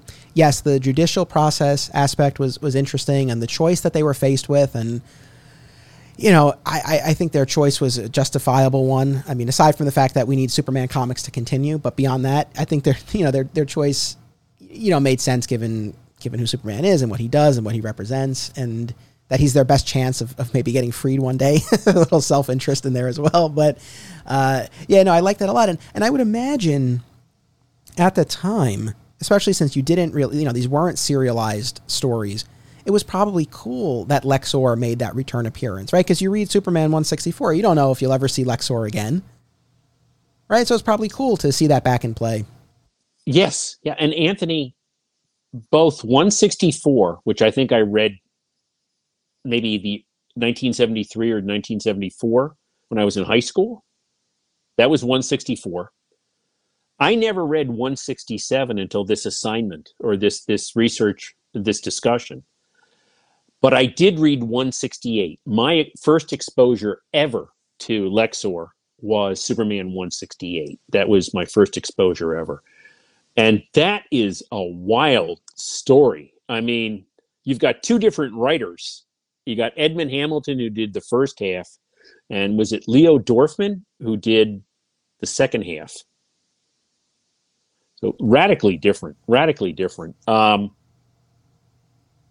I'll let I'll let you tee it up. I think you're more concise than I am, and then I'll just interject the humor for some of the wild things, if that's okay. Oh, so you make me do me do the uh, the boring part, and then you come in with the jokes. All right, no, I'm just kidding. no, no, I, I, I tend I tend to run at the mouth, and I want to be respectful. No, no, no. It's uh, this is I'm having so much fun doing this. No, I, I guess this was what I was referring to earlier because again, at the end of the prior story, uh, you know, Lex stays on on Lexor. So in this one, if I remember correctly, right, Superman is taking the proactive step to go to try to bring him to justice. And Yep. so I guess this is my question, and this is as good a time as any to talk about it. I mean, look, as far as the you know the the nuts and bolts of, of the episode, uh, this is this is the one where or the issue. This is the one where uh, Lex is able to give himself superpowers, and he adopts the costumed identity of uh, of the The defender, defender. right? And this is where we also get the revelation about the rainbow crystals that are. Um, you know that that sort of uh, impair the the the intellect of the people on the planet, and uh, you know once again to your point, uh, you know an instance where you know, Lex allows Superman to leave the planet with the crystals to rid the planet of the crystals, uh, you know, for the benefit of the people. So, so again, I, you know, like I said, w- one of the themes for me was just this idea of, you know, this intense personal grudge, the issuing of challenges to each other, and and sort of the honor between them and the cooperation when the situation really calls for it. You know, uh, but Yeah. but I guess and and like I was saying before, another instance of him sort of uh, you know being on a parallel track to Superman himself. It's like now he's been rocketed to another planet. He's become their hero. He's adopted. He's developed powers. He's adopted a costume. Yet it doesn't. You know, it never. You know, never brings him to the point of abandoning the, the crusade against Superman. But th- you know, it brings right. them even more in common. It's so fascinating. Well, and it's it's it's a powerful inversion, right? You've got a complete inversion, like you said. Lex finds some machine that can give him temporary superpowers, flight, super strength, X-ray vision, all of Superman's powers. He adopts the defender identity where he conceals his true identity because he's afraid and this this is what gave me a problem. He's afraid that his enemies might strike at our at Ardora to get at him. But everyone on this planet worships him. So So okay, I thought that, but okay, I'll, I'll go there. But you got this inversion. He's got all the powers. Superman is viewed as the criminal on this thing. He's the one who's chased. So you had, you know, uh, uh, Hamilton's themes of taking one character and placing them in the role of another one, another character's role. You got complete inversion here. Luthor's the hero. Superman's the guy who's on the run as a crook.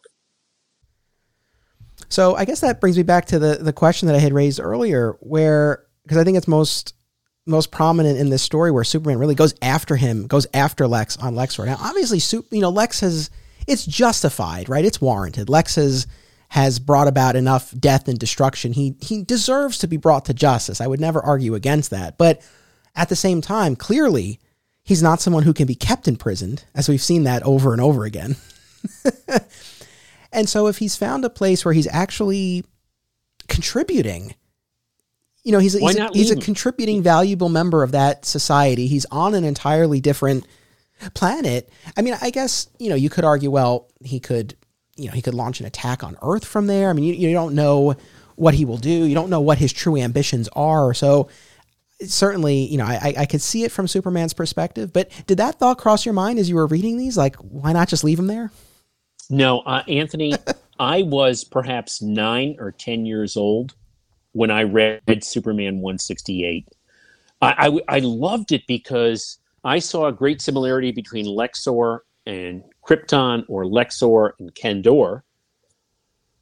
But I, I, I wasn't savvy enough to think about the philosophical thing like, look, Lex is happy. He's not causing you problems.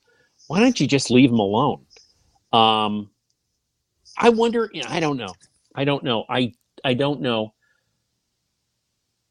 how much of this might have been influenced by the comics code and you know uh, they had such a rigid code that you can never portray evil in certain lights or did or did they want to keep lex around as a villain to oppose superman oh, or both i don't know yeah no i mean let, let, let me let me clarify i don't i'm not saying oh i expect that they would have done that right? Like I, I, I, certainly get why, you know, in terms of the stories they were telling and the, the comics they were making and the audience they were making them for, why why they would have Superman go after Lex. Like I totally get that. I, I wouldn't expect otherwise. But I guess more as a thought exercise, it's like mm. you know, you, you do sort of wonder. Now I, I will say this was a two part story, and it was phenomenally different the first half on Lexor and then what transpired in the second half, although it was done by a different writer, right? What was it, the 1906 uh, San Francisco earthquake and stuff like that? And uh, they go back in time. And Luthor takes on the role of the editor of the San Francisco Daily Planet, and Superman. Oh, Luthor subjects Superman to some type of red kryptonite that was painted onto an old 1906 fire truck, and it removes Superman's powers for a, a brief period of time. Um, when I read that story now, read it for this discussion, Luthor made a lot of dumb, dumb moves. Like he didn't realize he was going to go back in time. When they do get um, pulled back to the proper modern era of the time, uh, Lex is trapped in a prison cell in Alcatraz, right? But when I read that story now, I attributed his dumb mistakes to his own exposure to those crystals, where briefly he wasn't as sharp as he should have been, and that that was the bait why he made those those mistakes. That was only reading it, you know, maybe two weeks ago that I that I came up with that that speculation on my part. Hey, I think that's a valuable a valid interpretation. Although if we go back to that adventure comic storyline, maybe this is just par for the course with him. He's not as bright as, as everyone thinks. Well, but but then uh, to his credit, right? Like when he's on Lexor, he can quickly adapt to all this technology and all these machines so quickly, you kind of do think he's a genius, right? Uh, and his mechanical ability to build a tank out of a uh, washing machine in a prison is pretty good. Yes. Yeah, no, he, he I mean, he no, that's no. I mean, all kidding aside, he he lives up to, you know, to to his uh his his title as as this uh you know super you know evil evil genius super super scientist. So, uh no, for sure. Was there anything else about about that story that you wanted to talk about? No, no. I I am angry. I know the next story we're going to talk about. I think you were able to read in its entirety. Mm-hmm. I was able to get snippets of it.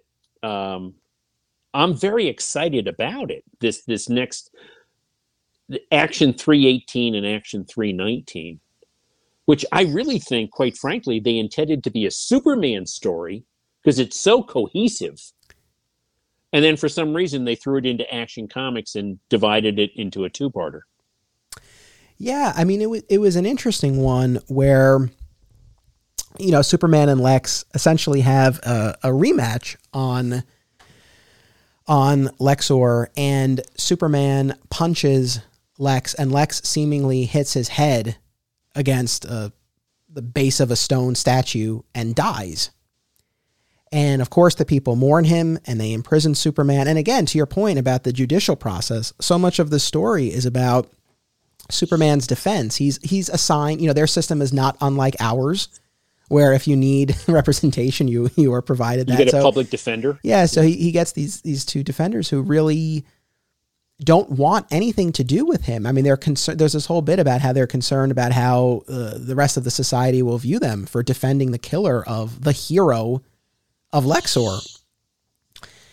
And you know the what we find out, of course, is that Lex is not really dead. He's taken this pill that uh, will will basically put him into a coma, mimicking death for I think it's like a period of five days because he knows on Lexor everyone has their trial within three days. And so he's Yep. very confident that Superman will be tried, convicted, and executed in that amount of time, and he'll wake up and Superman will be gone. That's that's the plan. But what what I think I guess probably the most interesting thing about the story to me, and and this points to what you were saying about the judicial process, you know, that theme in in Edmund Hamilton stories, but also I think the ultimate nature of Superman, because we've been talking about Lex so much, obviously, but the nature of Superman and what Superman is able to bring out in other people.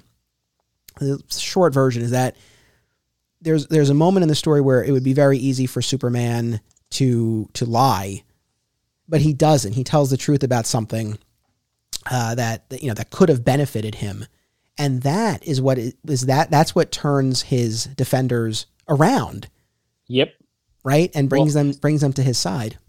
from the tiny little bit I know, and and I, I only gleaned it from excerpts and snippets. Uh, but again, exactly what you said. This is almost like um, a primer for an elementary school student on the American judicial system. I mean, they had a judge, they had a jury, they had due process, they had um, a prosecutor, and a public defender. And like you said, from the little things I saw, the two men who were assigned to defend Superman were very reluctant to do it.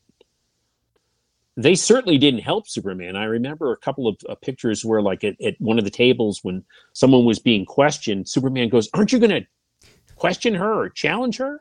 And they were very pragmatic, like, Look, it's not going to help. If Ardora keeps crying up there, it's only going to work against you, right? Um, but they were reluctant, but they also believed in principle, right? I think I can't remember the guy's name, uh, Vel Quinar or something like that, and he had like a weird haircut and a mustache and stuff. He looked like Mo with a mustache. Um, but he was very principled. He didn't want to do it, but he felt everyone deserved a fair trial. And then I read later on that there was some truth plant, and I'll let you take it. You know it better than me. Uh, well, no, what I was going to say was, you know, there was like when Superman first lands on the planet, uh, he he meets one of the citizens there who um, ultimately double crosses him, but initially he feigns that you know he's going to help Superman. But uh, the guy tells him about I think it's a plant that can cause insanity or hallucinations or something like that. I think that's the basic setup. Where later on, one of the attorneys, um, you know, basically oh. proposes this defense that oh Superman had been exposed to this and it was you know he, he, you know wasn't acting of his own accord. And that's where Superman tells the truth of like no like I wasn't it wasn't close enough to be exposed to it or something like that right? And it was one of those things like well he could have lied and it would have directly benefited him there. So if he wouldn't lie about that in that instance then maybe he really is telling the truth that he didn't intend to to deliver that killing blow to Lex. And then one of the lawyers and, visits him and and um uh, is basically Superman takes his place and, and is able to escape. And now you're bringing back memories, and I think they did show a few scenes where they had capital punishment, right? And like you said, now this story, I, I wish I could read the whole thing soup to nuts, but this shows Luthor's evil. I mean, he, I, I think early on, Ardora basically tells him, Look, would you let it go? I want you to promise not to kill Superman. And he promises, Okay, I won't do it. Mm-hmm. But he manipulates events. He deceives his his wife. I think they got married in the earlier issue. He totally deceives her. He sets this plan in motion where Superman will be executed, even though he himself will personally not directly do the killing, but he puts all the events into motion where Superman will be killed. So it does portray his evil again, where much as he he could be the ruler of this planet and live in happiness, he's going to put his hatred of Superman above. In this instance, he's willing to kill Superman just to satisfy his own agenda. Yeah, and the sort of the I guess the the kicker to it at the end is that you know Superman, eh, if I remember correctly, he at least makes an attempt, but the people aren't buying it. That no one will get on board with oh. the idea that Lex had set all of this up right? They all think yeah. he took that medicine, you know, the pill by mistake, right? Yeah, accidentally. You know, yeah. which again just goes to show how much they idolize this person. But you know, to your point about Lex not being able to let it go, and going back to what I was saying about Superman not being able to let it go. Again, you know, we know Superman is in the right. He's ultimately justified in trying to bring Lex to justice. But just this idea, I don't know. There's something about it being two sided. Like neither one can let it go you know, when it comes to this grudge between the two of them. Uh, that that I just think is interesting, and and like I said, that thought exercise that I that I proposed earlier, it's like you know you do wonder if if Superman had just left Lex to his own devices on Lexor, you know you don't know what the result would have been, but it, like neither one can let it go. So it's not just, yeah.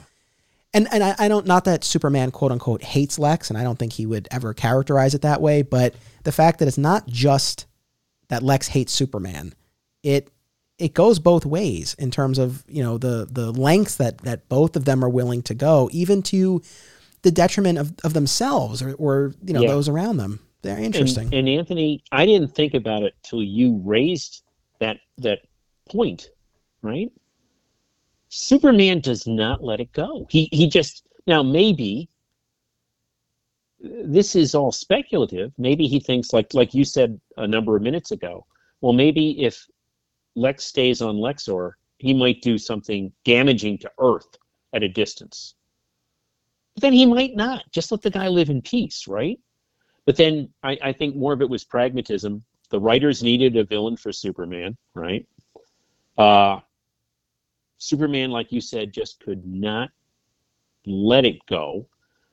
But but then also a selfishness on Superman's part. I mean, he's flying out to Lexor, where he could die or you know, even when he was in the jungle with that other guy that deceived him, he could have died, right? He had no powers on this.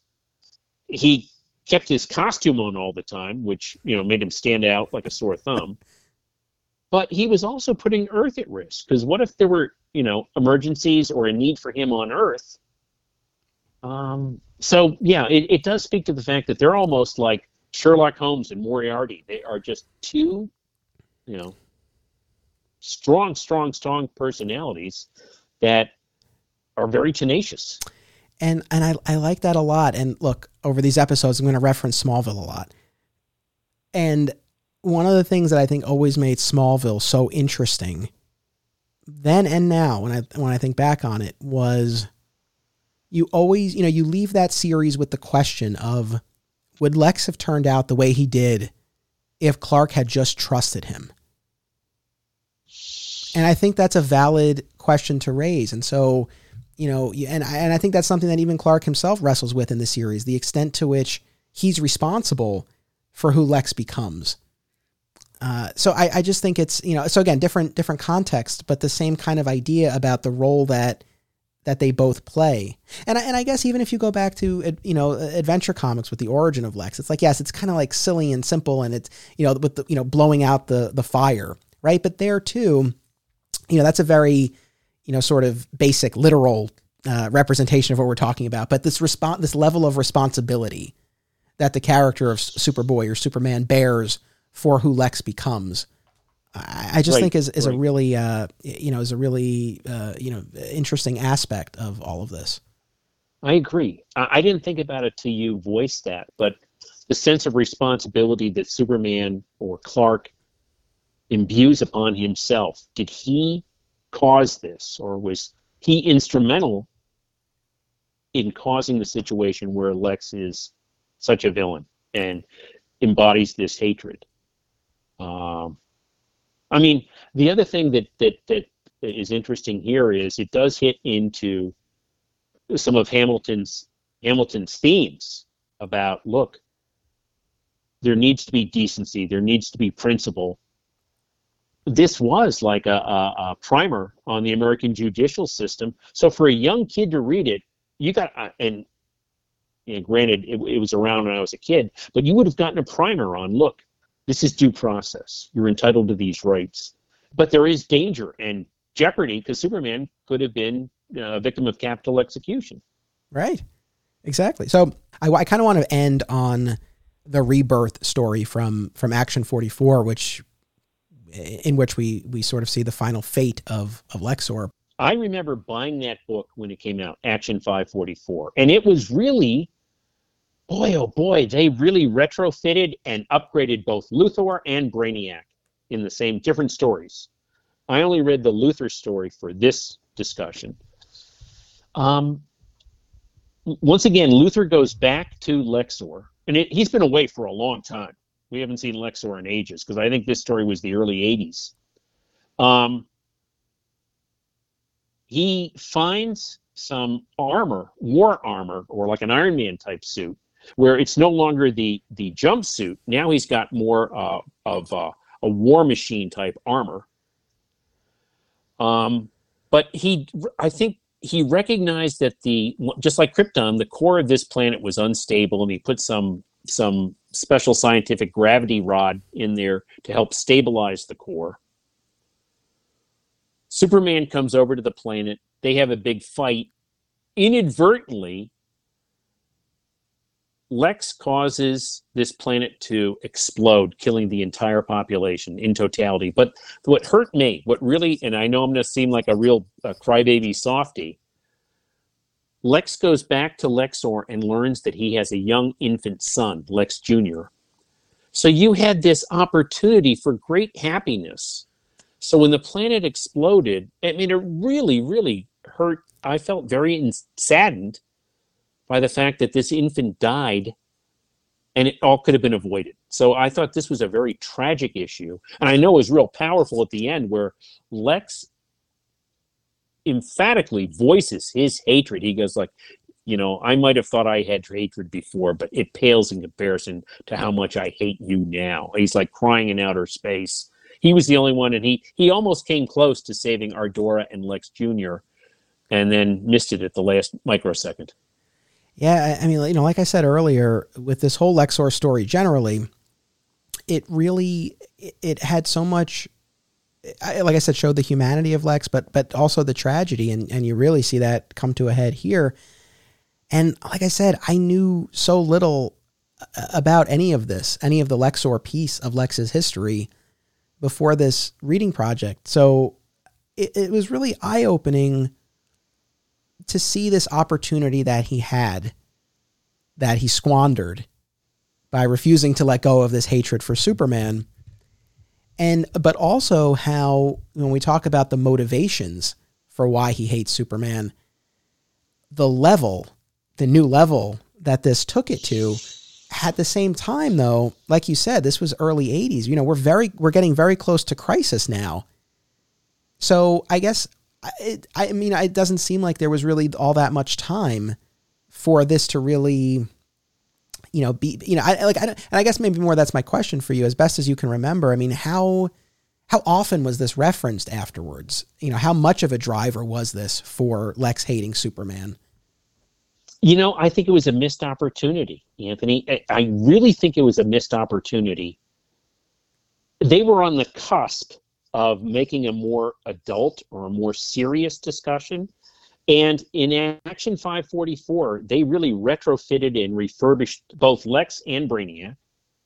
And they, they upgraded them in their, their menacing powers. But they really didn't pick up on it after this. I mean, we're, we're going to get into some like the uh, Elliot Maggin stories. They were really telling a more serious instead of written for 10 year olds, now written maybe for college students with this hatred as a motivating factor. Um, there was another story that I remember reading as a child. I think it was like Action 332. Swan did not do the artwork, but once again, Lex went back to this. This is earlier in the 60s.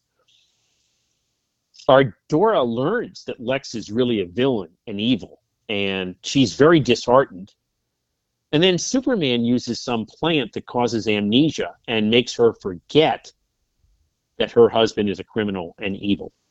So he showed a very altruistic move before he left Lexor. I, I couldn't find that. I don't think it's been reprinted much. Uh, Curt Swan did not do the artwork, but it showed a very, very compassionate side of Superman trying to give Lex a nice life. But coming back to your immediate question about Action 544, I was so saddened by the death, death of his son and his wife. He could have had a very happy life there. So, like you used the perfect word, the tragedy. But this story was at odds with other stories being published at the same time. I mean, like the Einstein connection was what 1985, 1986. So they went back. I forget when I, the Einstein thing was out. I think that was early '86. Um, but this was a nice wrap up to Lexor. But other than using the war armor, they really didn't tap into this stuff any anymore. Yeah, that's and and look for anyone who's listening to this, if if you're like, hey, no, there were these other stories where they directly referenced this, and I know that Lex's immediate appearance after 544, I forget the issue number. I know I know that was a direct follow up to this. I scanned through it really quickly, uh, so I, I'm not saying it was never referenced, but you know, I, it, it, doesn't seem like it just doesn't seem like there was much time, right? Because this was '83. Crisis is just a couple of years away, so it doesn't seem like there was even much room or space for this to be fully explored in mind as as really the the crux of the of the disagreement the between the two men. Yeah, but it, you know, it's it's one of those things where going back to the to that adventure comic story, I keep tying it back to that, but you know, there Superboy is just trying to help, right? He uses his power, he uses his super breath to put out a fire. It's not unreasonable, but it has this unintended consequence of causing Lex's baldness. And that sets him on this path. You know, here it's just sort of a different, different a variation of that. Right? Yes. Lex is blasting him. I mean, in this instance, it's even less. Like Superman doesn't even do anything. It's just like the blast bounces off of him and hits us. Like it's really all of Lex's doing.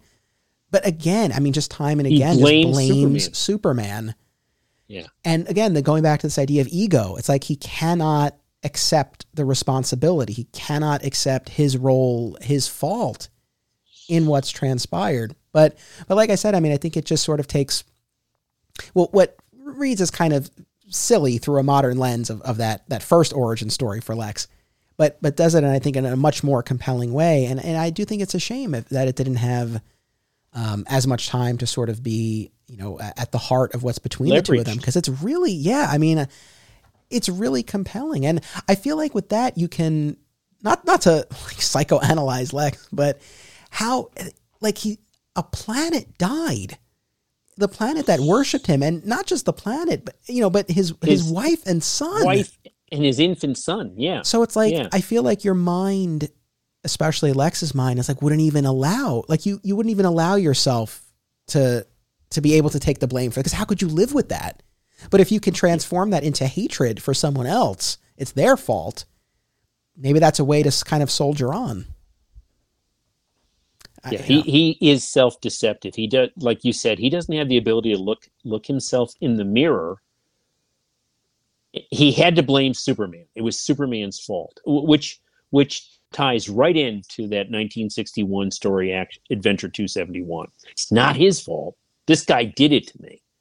Um, exactly. So like the stories get more, you know, get more mature and more nuanced and I think more compelling, but it's the same, you know, sort of the same baseline at at the heart of it. Now, on a on a on a much lighter note, this is where we get the comics debut of that green war suit, like you said, and you know that was. And that they, was, hmm? No, and they've they've sustained that. I mean, we saw that in the uh, Jeph Loeb Superman Batman run. So that that this this mechanized war suit or this war machine suit, it's had legs. Sure, and I, I, mean, I think probably most famously was was featured in the Kenner Superpowers line of action figures, which which I have actually uh, on the table behind me there, and was used in the in the Superpowers cartoon. And yeah, for a long time post crisis, that that wasn't there, but as we'll talk about in part three of this event, you know, made a big return in that in the mid two thousands with the return of a lot of these pre crisis elements. But you know, here's where where you got it in the comics. You know, as far as the look of Lex, like I said, we had Superman 282, which gives him the, the purple and green jumpsuit, uh, which you would see, you would also see in the Superpowers cartoon. Um, and then he gets this war suit. Uh, you know, I guess this. Oh, oh, I'll, I'll just I'll just pose this question because it's one that I kind of go back and forth on. I know ultimately where I land, but I can see both sides of it. I guess how how much physical confrontation do do you do you like to see between Superman and Lex? Because it's hard for me, right? I grew up with the post crisis John Byrne, evil businessman Lex. Like, he's not the one out there in the field, right? He's the one pulling the strings. He's the one creating Metallo and sending him out there, or creating Bizarro and sending him out there. But in a lot of these stories, I mean, you know, Lex is in the action. Where, yeah. what, what do you tend to, to prefer? I prefer, I like it more when, you know, you spoke very, very powerfully about their animosity, right? And neither of them can let the other guy go. But I prefer Lex as a human without the um, electronics or the war machine suit. Because I, I like him more when it's nothing but intellect, right? And I think that's a great juxt- juxtaposition because, say what you want, Superman is viewed as brawn, so it's brain versus brawn, but like I said way, way early in this, the thing I find fascinating Lex is so intelligent and so cunning and so he can set plans into motion. The fact that Superman beats him, it shows Superman's intelligent. Um, but I prefer Lex more as intelligent, more of a general in, you know, working things from a distance. I do not care for Lex going uh, in the physical toe to toe thing, wearing wearing this uh, Iron Man type suit. Uh, I don't care for it. I, I agree. Uh, I, I I'm okay with the purple and green jumpsuit because I don't know. It's it's either if it's either that or the prison grays. it's like I, you know I got something a little more dynamic, a little more colorful.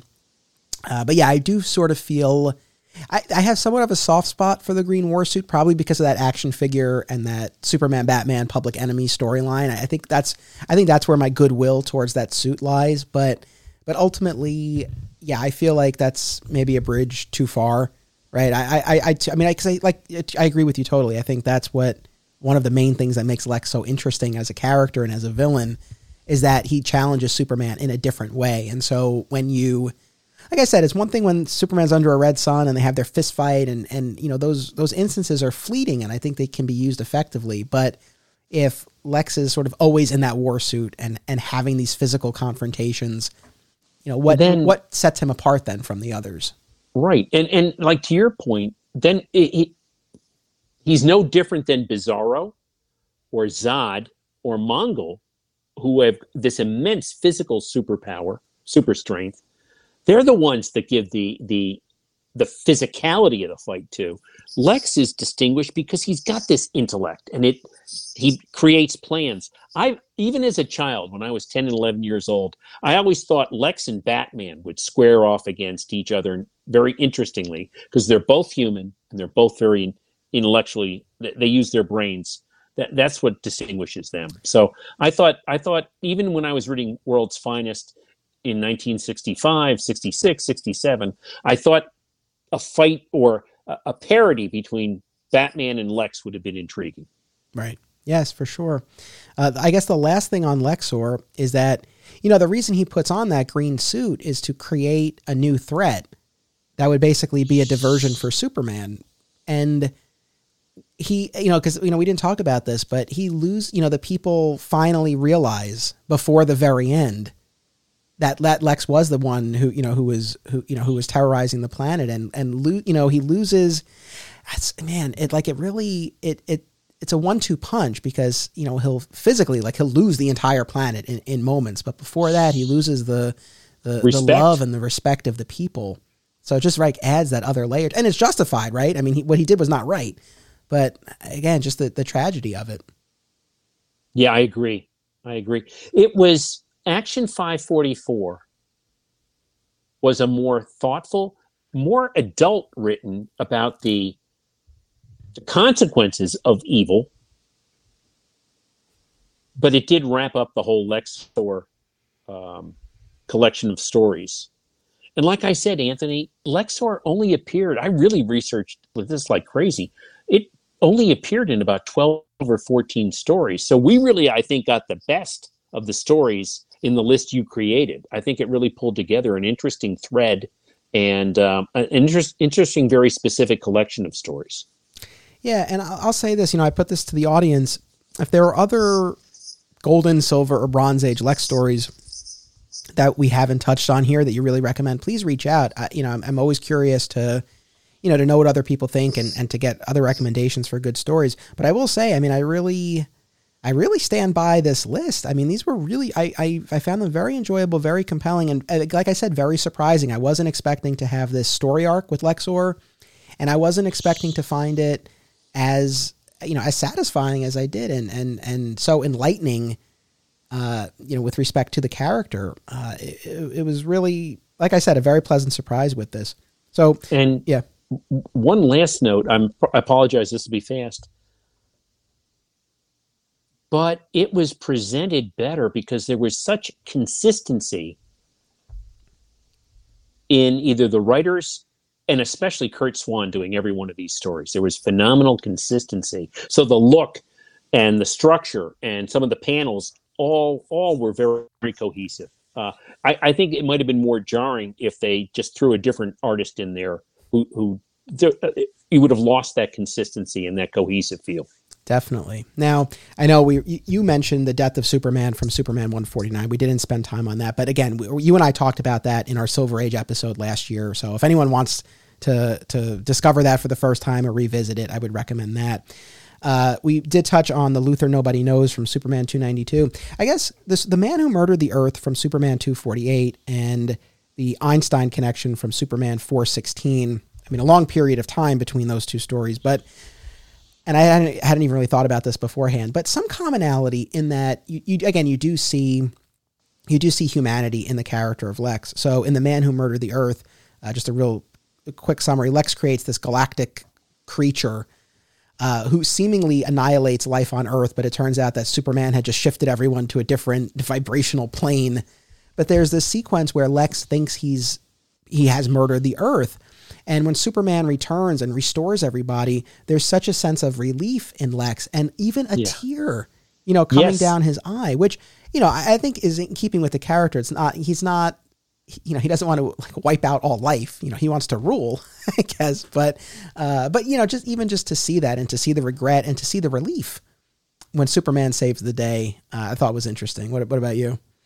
Uh, absolutely. Absolutely. And and Anthony, what you just spoke about, I do remember reading that. Like I I, I told you uh, about three weeks ago, I ordered Lex uh, Celebration of 75 Years. And this story that you just referenced was included in it. And he's so relieved at the end when Superman brings because the the guilt he felt when he thought, "Oh my God, I've caused this." But I will say that see, here's what gets weird. There are many stories where he's conscious of his own evil. Like I told you that 1965 80 pager that either my brother bought or I bought, I can't remember. But there was a story in there that introduced Lex's younger sister, Lena Thorul, Thor Thorul. Um, and there's an interesting story. She lived up in some, she was a librarian up in some town in maybe Maine or something like that. Lois goes up to do an interview, and Lex, behind the scenes, is doing everything he can to stop Lois from learning about Lena. And he's terrified that it's going to be revealed that she is the sister of Lex. And he's very emphatic. He pleads with Superman and Lois in there don't reveal this. I don't want her to be mortified or stigmatized or hounded because she's my sister. So he went to great lengths to prevent anyone from learning. He was conscious of his evil. He goes, I don't want them to um, stigmatize her because I'm a criminal. And there was a little bit of that in the story you just referenced, where the, the tear is going down. He's relieved he didn't cause it. And then there was one other story that I remember reading. Um, it was a short two page, a six page story in the back of. I was in college, senior. I was a senior year, and there was a short action had those little backup stories and this was like the secret life of lex luthor and it was a six page story where he breaks out of jail exclusively to give his eight year old nephew a birthday gift and he hides from everyone and he he can escape on his own but he lets himself be rearrested and go back to prison just so neither his sister nor his nephew will know he was anywhere near their house delivering this present. And once again, he was adamant that I don't want them to be hurt because people take out their resentment of me on them.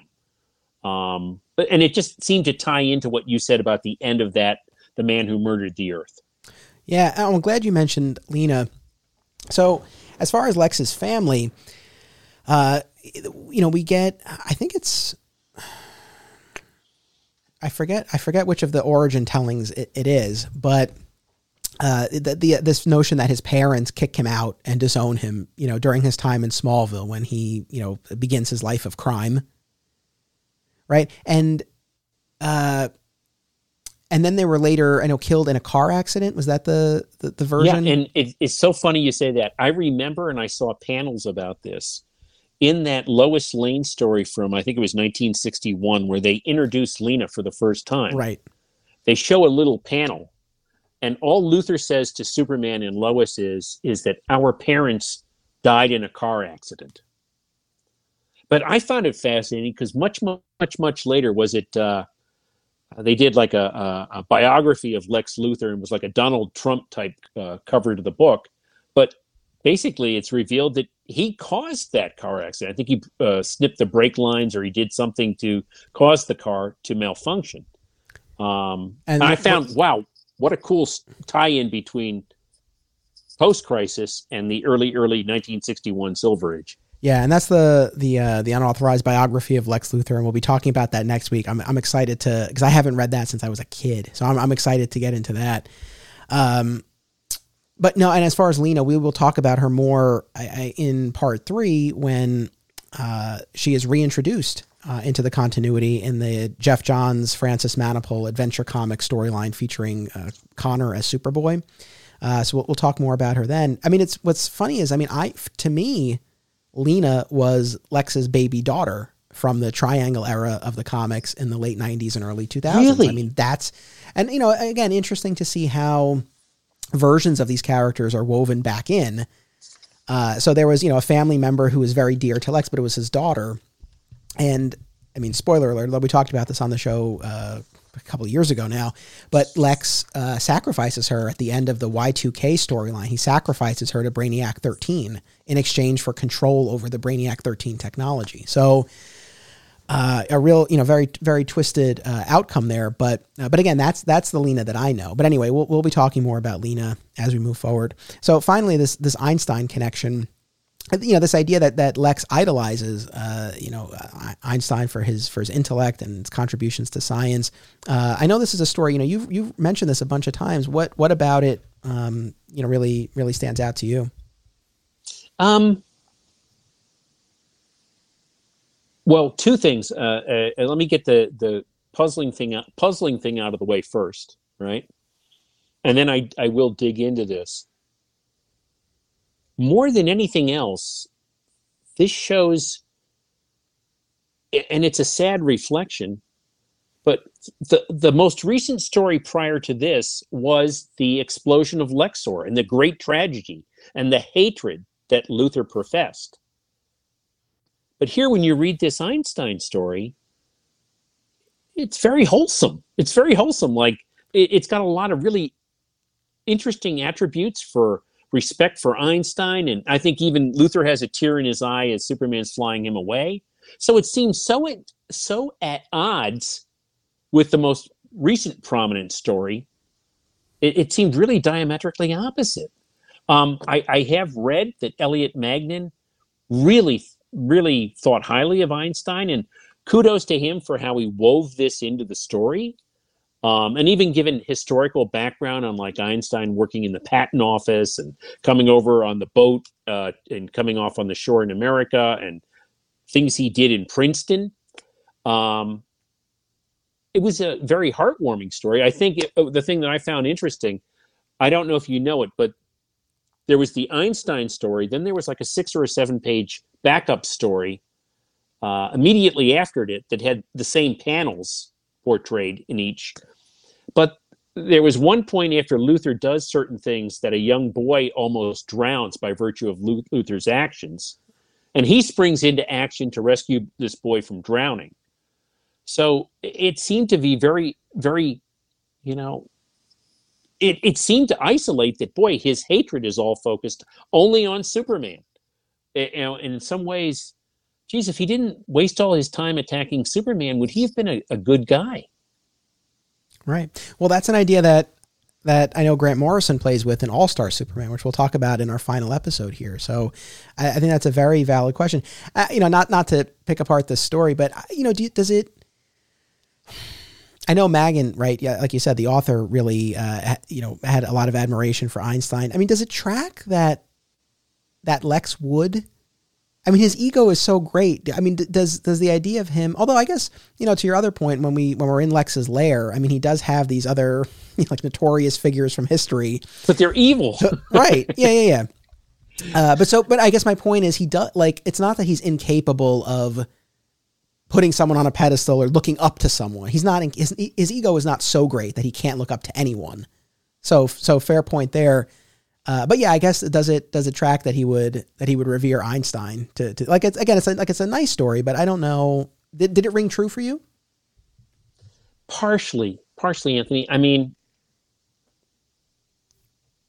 uh, candidly, I'm ambivalent on this because I think some of it, quite frankly, was a convenience for Elliot Maggin to it, it opened the opportunity where he could write a story about someone he was really impressed with, right? It added a nice dimension to Luthor. It really added an interesting dimension where he might respect someone else's intellect. I found that refreshing. Um, but I'm kind of in the middle on it. It it it it, it didn't seem formational in terms of Luthor, it seemed like, well, this is someone I respect. But the, the fact that he would break out of jail every year on that same day to celebrate Einstein's birthday, that was a little bit of a stretch for me. Um, but I'm kind of neutral on it. I mean, it was an interesting story. It probably educated a young reader on who Albert Einstein was and bits of his life. It showed Luthor could respect another very intelligent being, but it wasn't the be all and the end all. Gotcha. I, I have to tell you, I really enjoyed the reading. I really enjoyed this conversation, and it's given me truly a new understanding and appreciation for the pre-crisis Lex, who in the past, I guess it's fair to say, I was always somewhat dismissive of, or I didn't think there was as much dimension there and reading these stories, I've I've totally come around on it. So I'm curious as I move forward with these subsequent episodes and my further reading and viewing, um, how how I will now view stories that I grew up with, uh, that I now have this added context for. So I'm really excited to continue along this journey. Uh, is there anything else that you want to say before we sign off? No, no. This has been such such a joy for me. I mean, such an immense joy. Um, I learned a lot that I didn't know, and probably the last thing I'll say is I really all the writers who were involved in this. Siegel, J- Jerry Siegel wrote a few of these things. Bill Finger wrote one of the stories I loved. Uh, you had Elliot Maggin. You had some other writer, I can't remember that person's name. And then you had a lot of Edmund Hamilton. Uh, and I think Marv Wolfman or Len Wein might have written a couple Mhm. of these. Yes. So it was fascinating how each, all those writers leveraged a different element of this personality. And boy, you got so many shades of gray from total, absolute epitome of evil to almost heroic attributes. And so you got this big versatile range. Uh, I didn't realize that uh, had I not done all these readings and, and got different writers' perspectives on how to find a facet of the character to leverage. Well said, my friend. Well, look, anytime I do I do pre-crisis and especially Silver Age, I, I always love being able to get your perspective, especially as someone who grew up reading these stories, and now you're coming at them with adult eyes. You have the you know the the, the nostalgia as from reading it as a child, but I know you put so much into the reading and the research for this, and it adds so much. So thank you very much. Thank you, audience, for joining us. Make sure you come back this Thursday for part 1B with Tyler Patrick from the Krypton Report. We'll be talking all about Lex in the Kirk Alyn movie serials, Donner movies, Filmation and Super Friends cartoons, and Superboy TV series. Then, part two, examining the post crisis evil businessman iteration of Luthor, drops next Tuesday. Until then, remember it's about what you do, it's about action. The spin off podcast Digging for Justice, a DC fan journey, is available now exclusively at patreon.com slash Anthony Desiato, starting at the $1 level. New episodes release monthly, and many more rewards are available too, including a robust back catalog of bonus podcasts. Thank you to all patrons for enabling me to produce this show.